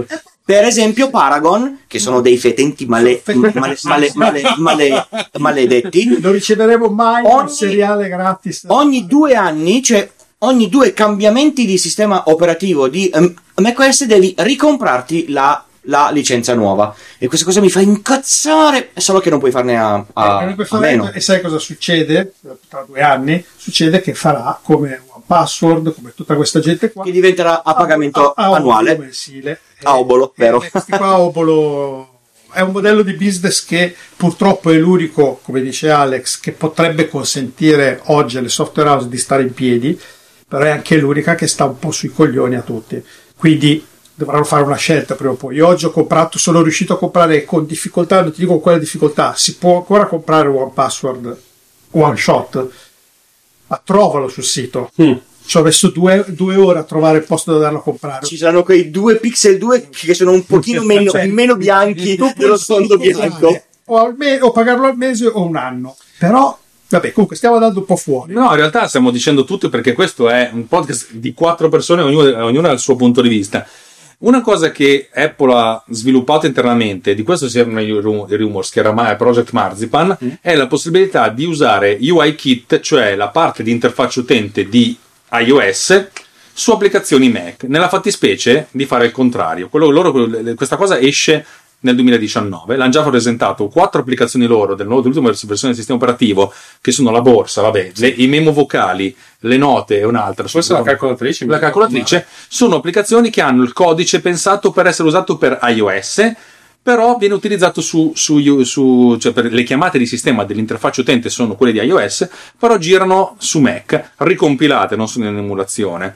Io credo che potrebbero fare questa cosa qua. L'idea è che al mondo ci sono tipo venticinque volte gli sviluppatori su iOS rispetto su, che su macOS, invece di fare la cosa contraria, portiamo quegli sviluppatori che stanno su iOS su Mac, facendo sì che il Mac divenga un grosso sistema operativo, più grosso, più potente, più bello, eccetera, eccetera, eccetera, ma che ha le stesse chiamate di iOS. In questo caso, credetemi, io non sto, sto scherzando, a parte il fatto che le applicazioni sviluppate su iOS sono ottimizzate da Dio a livello di interfaccia utente. Io, una cosa che è bestiale, io ho questo iPhone sei che ha quattro anni come, come modello.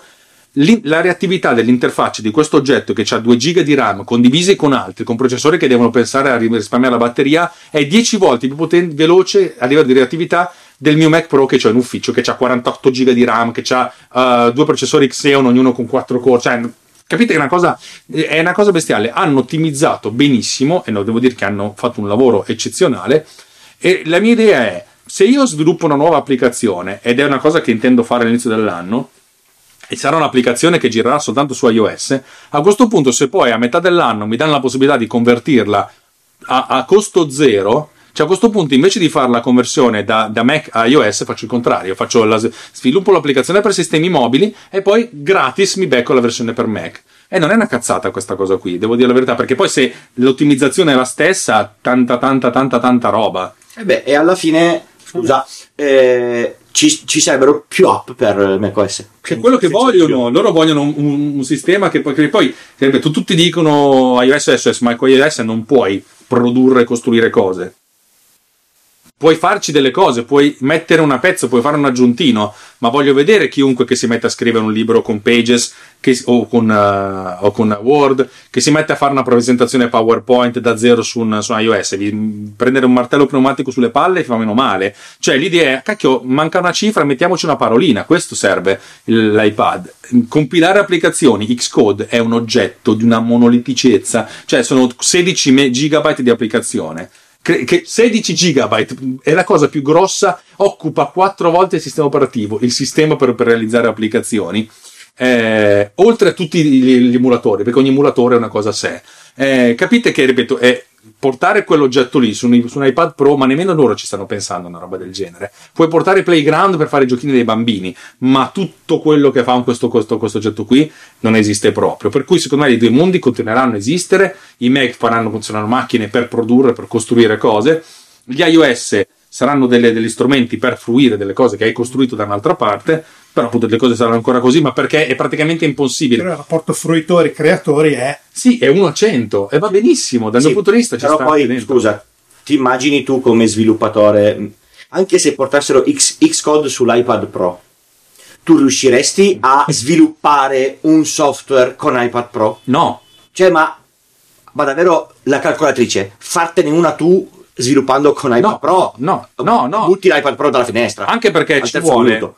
A un certo livello deve avere degli oggetti grossi, cioè ripeto, vedo qui nello studio di, di, di Tucci che lui ha due monitor collegati al uno di un monitor da ventisette, giusto? Sì, e l'altro da ventiquattro, l'altro da ventiquattro, ripeto, e dici se, de, se devo lavorare con uno solo dei due già bestemmio. No no, io non, non lavoro più con un monitor solo. Esatto, io, io quando devo sviluppare applicazioni e ho soltanto il monitor del, da quindici pollici del, del Mac Pro, del, del MacBook Pro, un po' bestemmio, però un pochettino ci faccio, però tutto il resto per me lo, l'area di lavoro dovrebbe essere proprio una parete di monitor. E, e l'idea di lavorare solo con un oggetto da tredici pollici, ma neanche se mi prendono no, una io ho il, ho il MacBook Air da undici che uso solo quando vado in, in, in giro, devo fare test di software, test di, di reti o queste cose qua, devo scrivere qualche testo, al massimo fare una micro presentazione, ma qualunque altro tipo di, di, di lavoro, banalmente mon, montare G-Cookies piuttosto che pillole di bit sul, sull'undici piuttosto non lo faccio. Ok, io volevo soltanto aggiungere un paio di cose che mh, stavo ascoltando i bellissimi discorsi dei miei compagni assolutamente preparati, eh, riguardo uno ri, mh, riguarda l'AutoCAD, che eh, io ovviamente parlo per la mia parte da architetto. eh, AutoCAD eh, diciamo mi ha tenuto piombato a Windows finché non è stato eh, diciamo rilasciato qualcosa che funzionasse anche su Mac. E ehm, devo dire che eh, per quanto riguarda lo sviluppo dei software su ARM, eh, ho paura che per esempio Auto, Autodesk sarà una di quelle che si possa tirare indietro, ma per il semplice fatto perché ho notato che con eh, diciamo l'annuncio di, di Apple di ehm, deprecare, così si dice, delle OpenGL, ehm, Autodesk ha detto ok, va bene, allora se tu non usi più questo tipo di librerie, sistema, software di, di, eh, di software grafico, io sai cosa faccio? Non sviluppo più due software per la visualizzazione, eh, come si chiama, quella virtuale, e un altro che adesso mi sfugge. Comunque Autodesk ha già detto, se questo viene fatto io mi tiro indietro, tiro via due software. Io non vorrei che eh, comunque software house di questo tipo, che comunque hanno una bella base dalla parte Windows, perché comunque Windows ne, ha, ne vende a pacchi a, e a mucchi di computer che utilizzano Windows ovviamente, eh, questo potrebbe essere comunque un'arma a doppio taglio. Questa è la prima cosa che mi è venuta in mente. La seconda riguardava appunto, um, che adesso mi è sfuggito, e vive viva, andate avanti, poi mi verrà in mente in qualche Beh, modo. Aggiungo che comunque su, su questo argomento bisogna vedere anche quanto Apple vorrà supportare questi coproduttori. Allora, se ti dicono, guarda, queste, queste sono le istruzioni, questo è quello che cambia, ti do un pacco di carta, arranges, eh, arrangiatevi, ho detto oh, un po' la milanese, e, e loro dicono, vabbè, sai che faccio? Lo butto nel cestino e vi saluto. Se invece ti mandano lì quattro, cinque, sei tecnici, dieci tecnici per un anno e ti danno una mano per essere pronto al day one, o comunque in zona day one, arrivare al tuo obiettivo, potrebbe anche essere che Apple possa fare questo tipo di investimento, perché lo fa nei suoi interessi, lo fa certo. eh, negli interessi di Autodesk. Beh, tu, tu immagina se eh, a un certo punto eh, cambiano l'inf, l'inf, l'inf, l'infrastruttura, Autodesk dice, eh no, AutoCAD su Mac non funziona più, e che fai tu? Vendi Mac e compri una macchina Windows. Eh, chiaramente. E quindi Apple che fa? Perde quote di, e Apple di mercato. Da dieci tecnici per, per che... un anno a Autodesk gli costa un cazzo. Sì, costa poco. Capisci che anche la percentuale di gente che ha comprato licenze Autodesk per Windows, o gente che ha, ha comprato licenze per Autodesk su Mac, io credo che siano nell'ordine dei dieci cento volte di più. Quindi dal punto di vista degli investimenti, fossi una, un tipo di queste società, insomma, la valuterei, perché comunque se anche ho gli ingegneri, come dici tu, che mi arrivano da Apple, io comunque devo mettere i miei che devono lavorare lì, e il ritorno economico, se c'è, lo faccio, ma se non c'è gli dico ok, grazie che siete venuti, ma la porta è quella, non mi interessa. Sì, perché devi spendere n anni uomo per arrivare al punto dove eri prima, esatto. Cioè, e questo è faticoso. Un, un cambiamento costa comunque. Assolutamente. Questa sì. Cosa qua, cioè, eh, bisogna sempre eh, fare la valutazione del costo e del beneficio. Qualunque azienda, quando deve cambiare qualunque software, banalmente il server di, di, di posta, prima di, di farlo valuta, mi costa X, ho un, un dispendio di tempo degli, degli utenti che devono imparare questo, devo lavorare per spostare tutte le mail, perché non posso permettermi di dire ah no, quelle vecchie le, le, le perdiamo tutte, ma che tipo di vantaggio ho? È sempre, è sempre questa, questa cosa qua. Io penso che i signori di Apple non siano proprio degli sprovveduti, se stanno pensando questa cosa hanno già messo sul piatto della bilancia tutta questa, questa, questa cosa qua. Secondo me banalmente anche dell'investimento in, in soldi per sostenere le aziende che devono sviluppare ex novo alcuni, alcuni prodotti, perché poi va contro Apple se loro eh, perdono il settanta per cento del software che ci, che ci girava sopra. Non l'hanno fatto quando sono passati da PowerPC a Intel, non penso che permetteranno una cosa simile se dovessero mai passare ad ARM.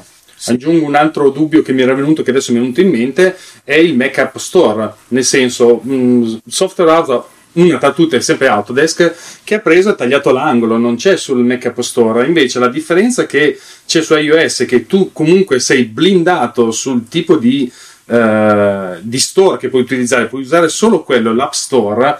Eh, questo cosa, mh, cosa comporta? Che tu sviluppatore ti prendi sì una percentuale, ma una percentuale la lasci alla, alla, a Apple, e mi chiedo appunto tutto questo lavoro qua di trasportare tutto su ehm, su ARM, visto anche a monte del chip T due, che comunque in questa fase dal punto di vista hardware non, non dovrebbe più permettere eh, la possibilità di eh, intervenire sull'hardware, magari in un futuro potrebbe por- portare l'ecosistema a qualcosa che è simile a quello che c'è su iOS, cioè che se tu sei dentro l'App Store va bene, se no sei fuori. E molte, eh, molte eh, come si dice, molti sviluppatori hanno tagliato l'angolo appunto perché visto il poco ritorno che c'era dal Mac App Store, si sono tirati fuori e, e diciamo vendono per conto loro le applicazioni. Quindi anche, secondo me, anche questo punto di vista è anche da tenere in considerazione. Eh, nel senso, bello passare ad ARM, ma insomma, mh, dal punto di vista sviluppatore, visto che eh, abbiamo qui eh, Alex che, ha, che fa questo anche di lavoro tra le altre cose, mi chiedo, mettendo nel lago della bilancia tutto questo, forse conviene per chi fa un'applicazione iOS prendere e trasportarla sul, su Mac, però per chi ha un'applicazione che funziona solo su Mac, questo passaggio può essere valido oppure è un'ennesima perdita di tempo che potrebbe portare a impoverirsi il Mac App Store? Allora, secondo me il Mac App Store, quando è nato, è stata l'idea di Tim Cook o qualcuno di dietro, ah, funziona alla grande su, su iOS, facciamolo anche su Mac, senza considerare che sono due mercati molto diver- diversi e soprattutto che le limitazioni che tu puoi accettare su un telefono, perché tu ti aspetti comunque sul telefono di avere un'applicazione che non faccia tutte le cose che fa, cioè a parte il Photoshop, però voglio vedere, finché non vedo qualcuno che conosco che veramente utilizza me Photoshop e produce quella roba lì su, su, un, su un iPad, non, non ci credo.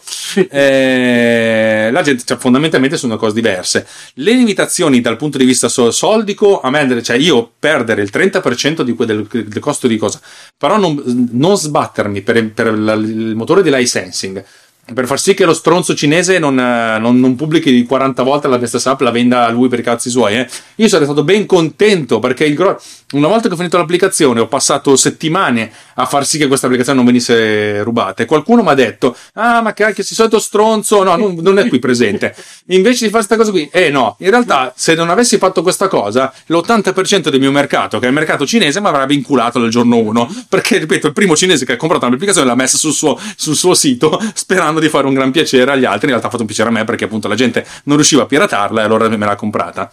Io sarebbe stato ben lieto di fare questa cosa qua, il problema è che le limitazioni che uno si aspetta da un telefono non posso accettarle su cosa, su Mac non posso, se voglio stare nella loro sandbox, io non posso fare chiamate alla, alla linea di comando, cosa che io faccio, ripeto, cioè molte delle applicazioni fanno una richiesta a linea di comando, ho detto vabbè, poi man mano ho imparato come diminuire questa cosa, come diminuire l'impatto, però fondamentalmente io posso accedere a livelli della strati del sistema operativo a cui non potrei accedere se utilizzassi soltanto il Mac App Store, per cui proprio io sarei il primo a dire faccio un'applicazione che gira lì, però non posso svilupparla senza tagliarmi via le gambe. Ne voglio fare una per prova, che sarà QMatcher, che venderò a novantanove centesimi tanto per far ridere, per vedere come funziona, ma non ci credo neanch'io, e lo stesso dicasi di tutti queste, queste, questi grandi.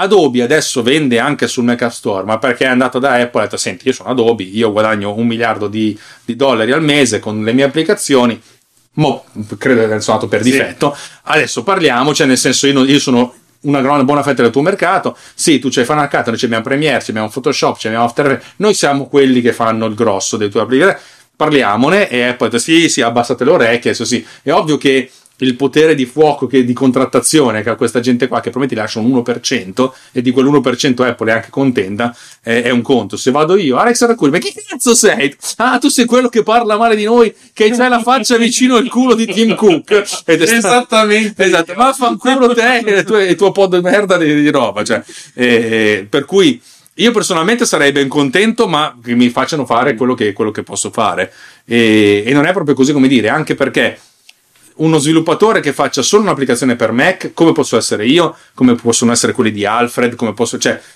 è comodo, ripeto, cioè, se uno fa una cosa di piattaforma, uno vuole che le funzionalità siano le stesse. Windows ti lascia, fu- ma fa un po' quel cazzo che, che vuoi. Facciamo un po' quel cazzo che ci pare, no? Esatto. Nel caso delle libertà. Nel caso delle libertà, invece c'è, cioè, su Apple, eh no, però questo, eh ma no, questo no, perché la privacy, perché non i cazzi. Fare, eh, eh, eh, esatto. Cioè.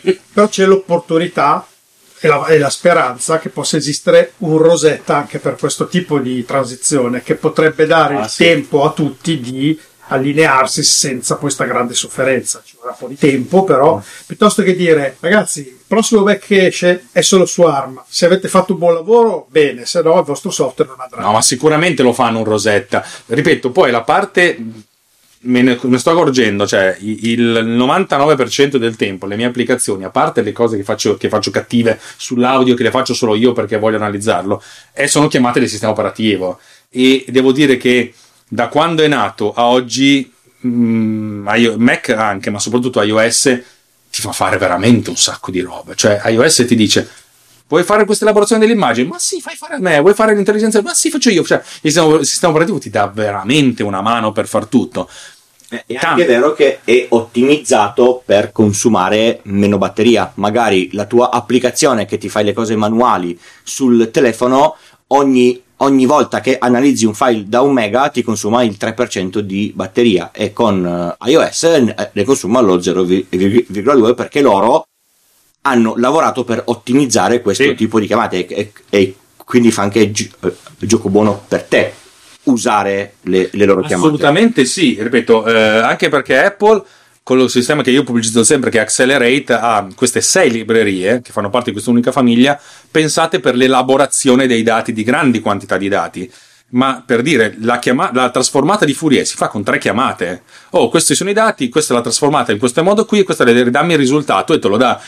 Con, elaborandolo eh, in modo accelerato, significa che utilizza la scheda grafica sul, sul Mac, e utilizza la parte grafica del, dei processori A R M su iOS in maniera veramente ottimizzata. Poi è una cosa che per quei tre secondi che lo fa si ciuccia delle risorse infinite, però fondamentalmente se ne occupa lui, che cazzo me ne frega, fallo, fallo tu. La convoluzione delle immagini, la realizzazione di, di, di, di grafici complessi di, eh, di machine learning, di, di, di, delle, delle, delle, delle reti neuro, eh, neurali, che fa tutte queste robe qui, le fa il sistema operativo. Cioè è veramente una figata sta cosa qua, e sono anche ben contento che le faccia lui così, cioè se non devo scriverle io, le fa lui, le ottimizza lui. E altra cosa interessante che non ho detto, che tutte le applicazioni che si vengono pubblicate su iOS, voi potete scegliere anche solo di non compilarla, ma di fare una metacompilazione che si chiama bitcode, che praticamente crea un'applicazione enorme. Non sto scherzando, l'applicazione che ho sviluppato, eh, se no non ti posso rispondere, l'applicazione che ho sviluppato, che state testando voi, che occupa tre megabyte teoricamente, crea un file di centodiciassette megabyte, che Apple ti dice: poi quando un, un cosa ce lo chiede, la ricompiliamo noi al volo. Per cui la, ricompil- la ricompilano loro per l'oggetto in questione. Per cui se domani esce l'iPhone X X, che ha il processore eh, come se fosse Antani, la ricompiliamo noi per come se fosse Antani. Hanno detto, un sacco di gente ha avuto lo sbatto di passare da trentadue bit a sessantaquattro bit, e molte applicazioni erano solo sessantaquattro bit, altrimenti non giravano. Questo è stato un taglio. Cioè loro stessi hanno detto, questo robo qui non fa girare l'applicazione trentadue bit. Proprio hanno detto, basta. Detto, hanno, hanno, gli sviluppatori hanno bestemmiato, hanno dovuto ricompilare. Sai che c'è? Se esce un processore centoventotto, non ti preoccupare, lo ricompiliamo noi. Loro si beccano il codice metacompilato, cioè che praticamente non è perché devono compilare, ma una cosa, un, una sorta di, di, di, di, di limbo a metà strada, e si occupano loro di fare la, la metacompilazione di questa roba. Questo potrebbe essere sfruttato anche per ARM a questo punto. Sì, sì, no, sì, nel sì, senso, sì. Se io sono uno sviluppatore, ho questa metacompilazione, dico, me ne sbatte niente di quello che bisogna fare per compilare in ARM, la do ad Apple, sì. Apple la rimette sul mercato di, decisamente comp- già compilata. Esatto, considera che poi ci sono un sacco di strumenti per fare eh, le app wrappate, che sono essenzialmente dei siti web che girano mm. su questi oggetti qui, eh, che inizialmente erano dei motori che facevano riprodurre dei siti web all'interno di queste cose. Adesso non ci sono più, adesso tu scrivi l'app e nel loro server in cloud te la compilano loro. Poi ci sono tutti, con tutti i limiti del caso, sì, di certo. avere del tuo codice che magari è, che però tendenzialmente non te lo guarda nessuno, che gli frega loro di scoprire i tuoi algoritmi, anche perché... Ma ci ne... già. Ma sì, perché anche nessuno, nessuno commenta il codice. Tu stai compilando sul tuo computer, siccome sei collegato alla rete, i tuoi dati sono già nei server Apple, tu ormai che lo sai. Vabbè, ti frega anche. Sì, no, quello è anche vero. Tanto, secondo me leggono... Ah, se quello, se so il solito. Scusate, qua c'è un Alexa, come si chiama quello? Alexa, meno male che ho spento il c'è, eh, c'è il uno lì che sta già ascoltando questo, e tra poco uscirà i canali, non sappiamo bene quali, questo podcast uscirà, uscirà già prima ancora che noi lo possiamo montare e farlo sentire, perché intanto Alexa che lì ha già ascoltato, ce l'ha già. Anzi, se, se esce datelo ad Alex, così non deve fare il lavoro di montare questo. Glielo dite prima. Comunque secondo me Alexa non ci sta ascoltando, perché ha il, ha il cerchietto rosso, e mi ha detto che se c'è il, il, il cerchietto rosso ha, ha scollegato Alexa. Alex, ah, noi ci crediamo. Alex, Alex, stai ascoltando? No, non mi no, no, no, io non so neanche di esserci. No, però devo dire che Tucci ce l'ha venduta bene oggi. Secondo me uno di noi tre se la compra Alex. Mi dico Tucci, mi dico Davide, così i gatti se la prende domani. Cioè, ma no, ma è incredibile, nel senso, noi abbiamo fatto la prova, abbiamo fatto suonare no, un paio di pezzi dei metalli che ti mega. Mi dispiace che è già passato il Black Friday, perché c'era Sì, è vero, vero, vero. Sì, però non è che da, perché ripeto, perché stavo per prendere lo stick, già dieci euro sul suo. Eh, ma tu sei ancora sicuro di averlo lì, salotto? Sì, per adesso sì. Che ti ho visto qua, quindi quando devo via non lo so se ce l'ho eh, ancora. Ti ricordo che lui al supermercato ha comprato quattro pacchetti di che sembravano un cilindro di caramelle per la gola. Secondo me Alessio ci sono i Friskies. Pensi di averlo? Adesso vi svelo un piccolo se- eh, segreto, piccolo piccolo. A casa mia ho un Intel Nook con Windows sopra e c'è un piccolo software che si chiama Pulseway. Pulseway è un, è un piccolo client che fa dei controlli sulla macchina e mi avvisa sul telefono quando c'è qualche cosa che non, che non va. Pulseway fa il ping ogni minuto a qualunque dispositivo che io ho in rete, quindi, quindi se, non c'è... se sparisce io lo so prima che tu, che tu lasci la, la mia casa. Beh, ma anche le scatole di cheat rispondono anche. Eh no, il, il back address della scatola di cheat è diverso di quello di, di, di, di Alexa. Io non me lo metterei contro, Davide, nel senso che qualche cosa la trova per fregarti. Infatti dicevo che si è fermato alla, alla cassa del penny e comprare le scatole, però ha anche impostato il MAC address delle caramelle. Cioè, che, che te ne fai di sto MacAddress? Ma tu lascia fare, non ti lascia fare, fare. Lascia fare.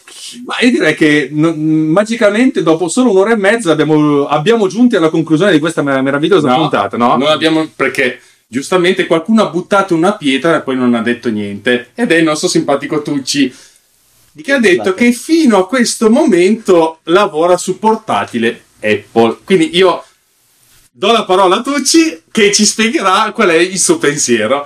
Ah beh, ehm, abbiamo appena sa- salvato il, il telefono di Alex da una caduta rovinosa sul, sul pavimento. Eh, io ho visto un portatile che non è un Mac, che mi ispira un casino, e quindi quando il mio MacBook Air undici pollici del duemilaundici morirà, prenderò il Dell X P S tredici pollici quattro K, che è grande esattamente come il MacBook Pro da undici.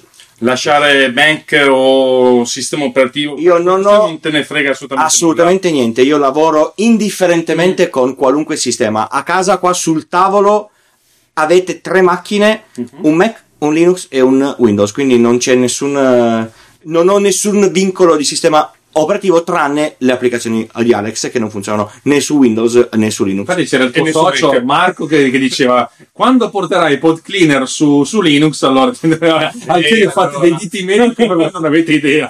Vabbè, basta che lo sviluppi tutto quanto in C e sei a posto, facile, no? Sì, è tutta la parte di interfaccia utente e tutta la, la parte di interfaccia con la scheda audio. Esatto, che sì. Secondo me su Linux cosa è un casino. No, ma... Ultimissima domanda in generale: se uscisse, o comunque sì, se uscisse un prodotto, un Mac, ARM, eccetera, voi lo prendereste o cioè, cioè, lo subireste o lo prendereste con, uh, con, con gioia? Io lo prenderei. Secondo me fanno una macchina che va una lippa e consuma, la... e consuma un cazzo. Consuma... Ci sarà un solo problema, essendo Apple. Essendo una macchina nuova ed essendo che andrà fortissima, costerà tre volte il prezzo medio di, di mercato. Però, e questa cosa mi turberebbe. Nel senso, io ho comprato l'iMac da ventisette sei anni fa o cinque anni fa, una roba del, del, del, del genere, e so che ho speso un pacco di soldi e sono molto soddisfatto. Io non lo so se quando questo iMac morirà, spero mai, io... Eh, non so se avrei voglia di spendere. Secondo me un iMac simile con ARM sul mercato non arriverà a meno di tremilacinquecento euro e non so se li spenderei per un P C desktop. A proposito, mi hai fatto venire in mente un'idea, è che, a parte che allora, rispondo a Davide per quanto riguarda la domanda, è vincendo l'Enalotto probabilmente lo comprerei subito un ARM, ma proprio ma neanche senza pensarci, perché se allo stato attuale duemiladiciotto io vedo che un iPad Pro vale quanto un MacBook Pro duemiladiciotto con Intel, io dico vabbè, il prossimo anno che esce una macchina sicuramente sarà superiore a Intel, ma ci metto la mano sul fuoco, quindi la comprerei senza eh, colpo ferire. Del software so che qualcuno ci metterà una pezza e intendo con qualcuno sarà Apple, quindi immagino che la cosa sarà abbastanza rosa e fiori come è stato con Rosetta, ma mi è venuta in idea una cosa mh, da proporvi, una, una cosa che potrebbe essere interessante ma potrebbe anche essere il futuro, visto che abbiamo un simpatico Mac Pro che non sta ancora uscendo, nel senso che non ce l'abbiamo sotto mano, non è che magari... sotto sotto ci esce fuori un Mac Pro. Io sono convinto di sì, cioè io, sono, io al, almeno al cinquanta per cento secondo me esce nel duemiladiciannove. Ora sapete che è? È un ARM, e vaffanculo, e si mangia qualsiasi cosa. Anche costerà diecimila euro. Esce con, sì. quattro, con quattro core dentro mm. ARM, anche perché dai dati attuali appunto un ARM, a parte che assorbe un, un terzo rispetto a qualsiasi Intel di pari caratteristiche. Adesso ci sono delle comparazioni con la dodici Bionic che mm-hmm. c'è adesso nella, nell'iPhone X S, nell'iPhone X S, che va come benchmark uguale a un i cinque di sesta generazione, di quelli U, cioè quelli troncati per basso assorbimento per portatili, quindi ha solamente due core credo, e tagliato a funzionare a una frequenza un po' più bassa. Però questo A V funziona a una frequenza ancora più bassa, vanno, hanno la stessa prestazione all'incirca e consuma cinque watt contro contro circa quindici, uh-huh. quindi già a un terzo di assorbimento, pari prestazioni, sette nanometri, quattordici nanometri, ritorno nei nanometri. Vuol dire che stanno già uscendo, nel duemilaventi usciranno i cinque nanometri per ARM, e te probabilmente con qualche altra scusa, qualche altra antani, antanata, ci dirà che non è riuscita ad arrivare al dieci perché ha dei problemi seri di tecnologia in questo momento. Cioè avevano promesso che già la nona generazione era su dieci nanometri, non ci sono riusciti. Sono usciti col quindici, con la promessa che durante il tragitto diventeranno da dieci. Si riducono, si riducono. Lo compri a dieci, dopo no, due no, anni sono otto. È già successo diverse volte che hanno fatto. Forse se lo, se lo, se lo butti a, nell'acqua. No, no, no. Hanno già fatto delle versioni di uh, i cinque, uh, non so, quinta generazione, modello X, che è uscito con la tecnologia del momento, poi dopo due o tre anni è rimasta di quella generazione, ma con, uh, hanno ristretto. Ha guadagnato in assorbimento, prestazioni, un pochino, poi dopo hanno fatto tutta la nuova, la nuova generazione. Però adesso sono usciti con la nona generazione, che abbiamo visto la presentazione di recente, strabiliante, bellissima, in soldoni, praticamente non è cambiato quasi niente.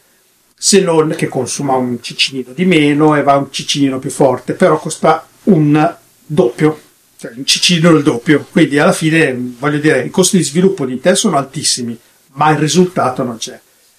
Quindi voglio dire, se uscirà qualcosa, uscirà con, eh, potendo andare a cinque nanometri, vuol dire che nello stesso spazio riescono a metterci due processori allo stesso prezzo, perché non sono così convinto che il costo eh, sarà così più alto, perché in realtà eh, tra un'architettura Intel e un'architettura ARM all'interno di, dello stesso computer cambia solo il microprocessore di fatto. Eh, però tu mh, dimentichi un, un dettaglio, tu parli del costo al produttore. Io parlavo del prezzo finale di Apple. Il prezzo finale di Apple non è mai vincolato a quanto costa, anzi abbiamo visto che negli ultimi anni sparano sempre più alto, tanto sanno, sanno che, che vendono. La, la mia paura è, è, è questa, cioè adesso è uscito il MacBook Air da, da tredici pollici che costa millequattrocento euro, il, l'Air precedente ne costava millecento, e io sono preoccupato se ogni volta che esce un modello nuovo alzano del trenta per cento il, il, il prezzo di listino. E secondo me potrebbe essere che con oh guarda abbiamo persino cambiato tecnologia, è più, è, è più figo, i loro conti sono più due per cento sul listino più ventidue. Sì, però dovrà che scontrarsi col fatto che ci saranno leggeri disagi, e allora magari per farsi scusare all'inizio, visto che magari metà delle applicazioni non andranno, avranno dei problemi, diciamo, è un prodotto nuovo, ha tutte queste belle caratteristiche di sempre. Eh beh, certo, certo, è, è sempre tutto meglio di, eh, di sempre. Più, cento volte più veloce, consuma la metà, fa la frittata, fa il caffè, fa tutto quello, è bellissimo, pistola antanate a, a manetta, e alla fine quando arriva il prezzo, ovviamente, considerando che però ci sono dei disagi che si sanno, lo sappiamo tutti, ne stiamo parlando noi quattro che ne sappiamo un po', ma loro ne sanno molto di più, e quindi eh. secondo me c'è qualcuno che sta già piangendo tutte le, le notti pensando a, a questo cambiamento, e sostanzialmente secondo me il prezzo sarà leggermente al limite più alto, però i benefici che ci sono cominciano a diventare tangibili. Quindi dici, finalmente compro un computer che ha dentro un processore che va veramente al doppio della velocità, perché oggi Intel sta raddoppiando prezzi, tecnologia, ma non vanno al doppio della velocità, ma vanno il dieci per cento. Infatti eh, io sono anni che dico eh, a chi mi chiede, senti ma che computer mi devo comprare? Dico, senti, vai al supermercato, quello che ti piace di più te lo compri, perché tanto anche se ti stanno vendendo quello di due generazioni prima, quindi non l'i cinque serie otto o, o l'i cinque serie sette, ma è l'i cinque serie cinque, per l'utente medio non cambia niente. Cioè n- non è più come, mamma mia, adesso se compro il Pentium e non il Pentium due, Col, col, col, col Pentium non va. Io me ne ricordo eh, queste cose che cambiavi il, il, il processore ed era un altro mondo. Sì. Adesso tu hai un portatile di quattro anni fa, metti l'esse esse di dentro, lo confronti con un portatile di oggi, siamo lì. Cioè non è che hai guadagnato l'impossibile. La differenza qual è? Se lo usi per, per giocare. Se lo usi per giocare, sì, fa un sacco di differenza, ma non è merito della, della, della, della C P U, ma, ma della G P U. Sì, e, e quindi e se state cercando un P C da acquistare e non videogiocate e non compilate roba m- mostruosamente grossa, tu ci vende il suo portatile, quindi compratelo. No, no, perché non, non si aggiorna più a, a, a Moave, anzi, non si aggiorna neanche più alla dieci tredici sei e lo sto odiando tantissimo. Eh, questa storia qua è ah, incredibile. Od- odioso. E, no, ci sono dei sistemi per... Dai. Vediamo. Cacciavite. Tu dici tutto, alla fine ti sei comprato un, un computer che non è un Mac. No, allora, io... Eh, non per questo problema. Io devo, devo dirla tutta, forse uscio... Uh, usciamo un po' dal seminato, ma per la puntata di Natale, oh. ma, ma per me ehm, il prodotto che compro devo funzionare, deve funzionare. Io ho smesso di fare quello che compra il P C e poi cambia la scheda e poi la scheda non funziona e poi ci mette tre giorni per capire perché la scheda non funziona e poi lo installa sei, sei volte in un, in, un, in un mese perché non trova, oppure fa eh, il root dell'Android per installarci la Cyanogen o come si chiama ora. No, io compro un coso che lo apro, lo accendo, lo configuro e funziona sempre. Quindi per, eh, per me gli accrocchi, o sono davvero per pacioccare sulla mia macchina Linux, io paciocco, ma se ci devo lavorare io non faccio accrocchi, perché io ho bisogno di una macchina che, anche se è vecchia, anche se ha un sistema operativo vecchio, quando vado nel posto dove devo lavorare lo apro, è acceso e in due secondi e mezzo faccio quello che devo, che devo fare. Se devo c- cominciare a pensare che esce l'aggiornamento, però poi se io lo aggiorno oggi per quattro giorni non so se funziona perché devo perderci quattro serate, la cosa non mi sta più, più bene, perché io nelle mie serate eh, ho due ottime al- alternative. Devo finire Red Dead Redemption certo. Oppure banalmente devo fare degli altri lavori. Io ho due lavori e quindi uno lo faccio di, di, di, di, di sera. I signori ospiti qui stanno vedendo sulla mia scrivania una quantità di fili perché sto preparando roba per un, per un, per sì, un cliente. L'avevamo detto, sì, che siamo sì. nel suo studio a registrare. Poi una quantità di fili, questa è la condizione della mia scrivania quando la metto in ordine. Esatto, esatto, esatto, esatto. No, è che ho un, un totale di cinque P C e, e, due, e due N A S su un, su un tavolo di casa, è un po' eccessivo. Però comunque, se io devo perdere tempo pagato da un cliente perché eh, ho messo Moave sul Mac che non lo supporta e che scatte, che si incarte, che lo devo reinstallare, che devo andare lì a trigare su dodici file di configurazioni, mi costa meno cambiare Mac. No, hai ragione. No, per lavoro non c'è dubbio. Io anch'io a casa, come dice Alec, come tanti sanno, mi sono fatto un Macintosh semplicemente perché a casa non lo uso per lavoro e volevo pacioccare e divertirmi. Sentirmi, ah. sentirmi giovane. ah, ah, a questo punto però cioè, la, la sposo molto di, di, eh, di più come modalità, nel senso voglio imparare delle cose nuove e questa cosa, cioè, se, se tu non hai alternative, io la, la vedo sempre così, voglio provare Linux, lo installo come seconda partizione e, e, e ogni tanto ci gioco. No, vuoi imparare Linux? Brasi Windows, metti Linux e ci sbatti la testa sopra. È esattamente quello che hai fatto tu con braso l'hardware Mac, ci metto l'hardware che dico io e ci sbatto la testa per far funzionare macOS qua sopra. Hai raggiunto un risultato che ti eri posto. Per me il fatto che muove sul, sul, sull'Air da undici è figo. No, non, non serve. No, è vero, beh, chiaramente perché tu lo usi per lavoro, indubbiamente. Infatti, questo, anche io in ufficio ho una Mac ventisette ed è vero, una Mac vero, e non mi studierei mai in ufficio di mettere un un Hackintosh, un Hackintosh perché eh, potrei, potrei non lavorare più improvvisamente e diventa un problema. Per cui sia cioè in ufficio è tutto, è tutto in forma come deve, lì dove lavoro. A casa se faccio dei lavori li faccio non a un livello talmente preoccupante per il quale il mio P C attuale ha dei problemi, senza contare che mia moglie ha un MacBook Pro, mia figlia ha un MacBook Pro, e in sala appoggiato sul mio tavolo al momento c'è un iMac ventisette con riga centrale di pixel dead, di dead pixel, che potrebbe ritornare in vita, però diciamo che sono ancora abbastanza dotato di attrezzature nel caso ne avessi bisogno, però ultimamente a casa lavoro meno, adesso sembra che sono un po' vecchio, dormo anche un po' di più e faccio meno meno le ore piccole, siamo qua tutti. No, se io eh, eh, mi sono accorto che se io faccio le, le ore piccole poi non funziono più per i, per i, per i sei giorni successivi, quindi cerco di non farlo più.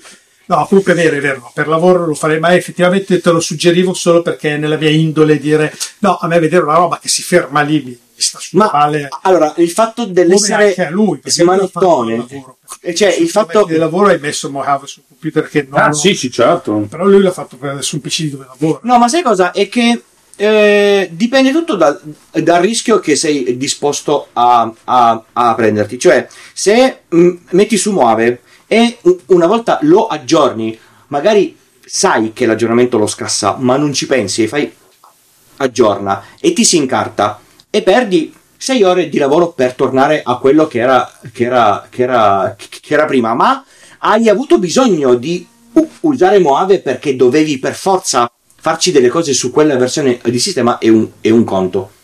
Ma secondo me il rischio di perdere ore di, di, di lavoro per un paciocco, secondo me, non ne vale la pena. No, no, beh, no, lavorativamente tutto no, perché professionalmente tu impieghi sei ore che hanno un valore, che sei ore oggi, sei ore domani, ti compravi tre iMac. Chiaro? No, no, io, io no, è stato per, proprio puro divertimento. Per casa, e, per e, giocare. Cioè, io fino a, a, a cinque anni fa mi compravo il, il, il, il P C e non, e non chiudevo la, la parete. Perché ogni mese io andavo, prendevo, smontavo, cambiavo un pezzo, aggiungevo l'altro. E mi, ero comp- mi ero comprato un, un, un case che aveva sei slot per hard disk.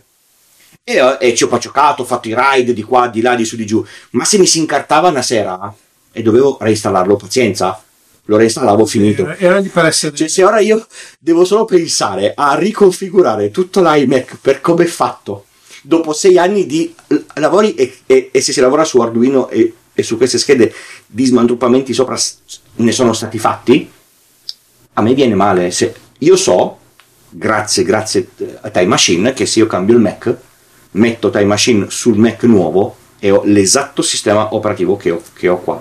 Se ti sentisse, come si chiama? Pugliese Giuseppe, Giuseppe se ti sentisse Giuseppe che quando parla dici Time Machine mi mi prima. Prima. Allora, io ho sentito storie dif- difficili, ma tutte le volte che ho avuto un problema anche con Mac non, non miei, hard disk di Time Machine, recover da Time Machine. L'unico limite era la password dell'hard disk che si era crittografato. Ti metti lì, aspetti e fa tutto. Sì, sì, sì, è una cosa... Anzi, io non, non lo sapevo neanche. Una, una, una volta il presidente de, del, dell'azienda dove faccio da consulente mi ha detto, senta, questo è il, è il mio portatile nuovo. Mi fa lo, lo, lo, lo, lo spostamento dati. Io, ah, e mo ho messo l'hard disk di Time Machine perché nella procedura lui... Te lo, te, lo, te, lo, te lo chiede, senti, vuoi fare un nuovo o recuperare da un, da un Time Machine? Mettiamolo. Ha lavorato sei ore, si è acceso e aveva le icone piccole come ce l'aveva lui nella stessa disposizione e si, e si collegava già alla, alla wifi aziendale. Sì, sì, quasi un clone. Cioè una roba best- bestiale su una macchina completamente diversa, perché è passato da un, un Air a un MacBook Pro di otto anni dopo. Time Machine è magia, eh, funziona, sì. funziona. Infatti io ho Time Machine sull'hard disk che ho sotto al Mac, sull'hard disk che ho nel cassetto in ufficio e su NAS che ho in, uf- in ufficio. Visto che ho, la, che ho la linea internet veloce, ho la, ho la V P N, faccio sì, il backup. Qua la fibra c'è già da più di due tre anni. Eh. Io la fibra a casa ce l'ho da un annetto. Sì. Guarda, se provo a fare io una cosa del genere, porto i dati a mano, faccio prima, a piedi. Eh, il signor Tannenbaum, di cui vedi il di cui libro eh, di architettura dei calcolatori, sì, ti diceva mai sottovalutare la larghezza di, di, di banda di un furgoncino pieno di nastri lanciato a tutta velocità in, in autostrada. È vero, mai sottovalutare. La latenza è un po' lunga, ma no, la larghezza arriva, di banda... Però per la tema ci resistono i nastri locali. Certo, sì, quello sì, è vero. La banda passante dell'U S B tre. Sì, sì, sì, assolutamente, ma usassi la, la rete mia, rete internet. Guarda, gli metto i dati sopra un criceto, arrivano prima. Siamo messi bene, ragazzi. Va bene. Beh, direi che prendo la parola per chiudere la parola a tutti quanti. È passato un'ora e cinquanta da quando abbiamo iniziato a registrare.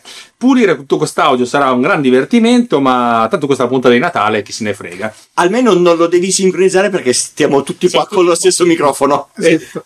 Esatto, per cui farei un giro di, di saluti, e sempre in ordine cronologico. Un saluto a tutti e a questo punto un buon Natale da Francesco di Pillole di Bit. Un buon Natale, un saluto a tutti anche da Roberto Marina di Snap Architettura Imperfetta. Ringrazio qua i miei amici che sono, come sempre, una spanna sopra di me dal punto di vista tecnologico e anche personale, ma mi fanno sentire a casa, quindi grazie e vi auguro di un buon ascolto. Vabbè, auguri anche da parte mia di buone feste, buon tutto, da Davide Gatti di uh, Survival Hacking, e anch'io ringrazio tutti per... per essere qua e per, per aver fatto questa cosa con grande, grande divertimento, e mi, mi è piaciuto, mi è piaciuto molto. Bene, allora a questo punto ringrazio ovviamente i miei co-host e soprattutto ringrazio mia moglie che, essendo andata in vacanza, mi ha permesso di fare questo viaggio a Torino. Io quando mi sposto ho detto, ah, facciamo tutta una cosa tutti insieme, eccetera eccetera, schifosamente per fare questo crossoverone, e abbiamo, ci siamo scroccati un, un pranzo tutti insieme da, dal Montucci, e abbiamo fatto tante chiacchierate che purtroppo non abbiamo registrato, a meno che Gatti zitto zitto abbia registrato tutto, e per cui vi beccate soltanto queste due ore invece delle le sei che abbiamo passate insieme. Detto questo, da Alex Raccuglia, da Davide Gatti, da Roberto Marina, Francesco Tucci, è un ciao, buon Natale a tutti! Buon Natale!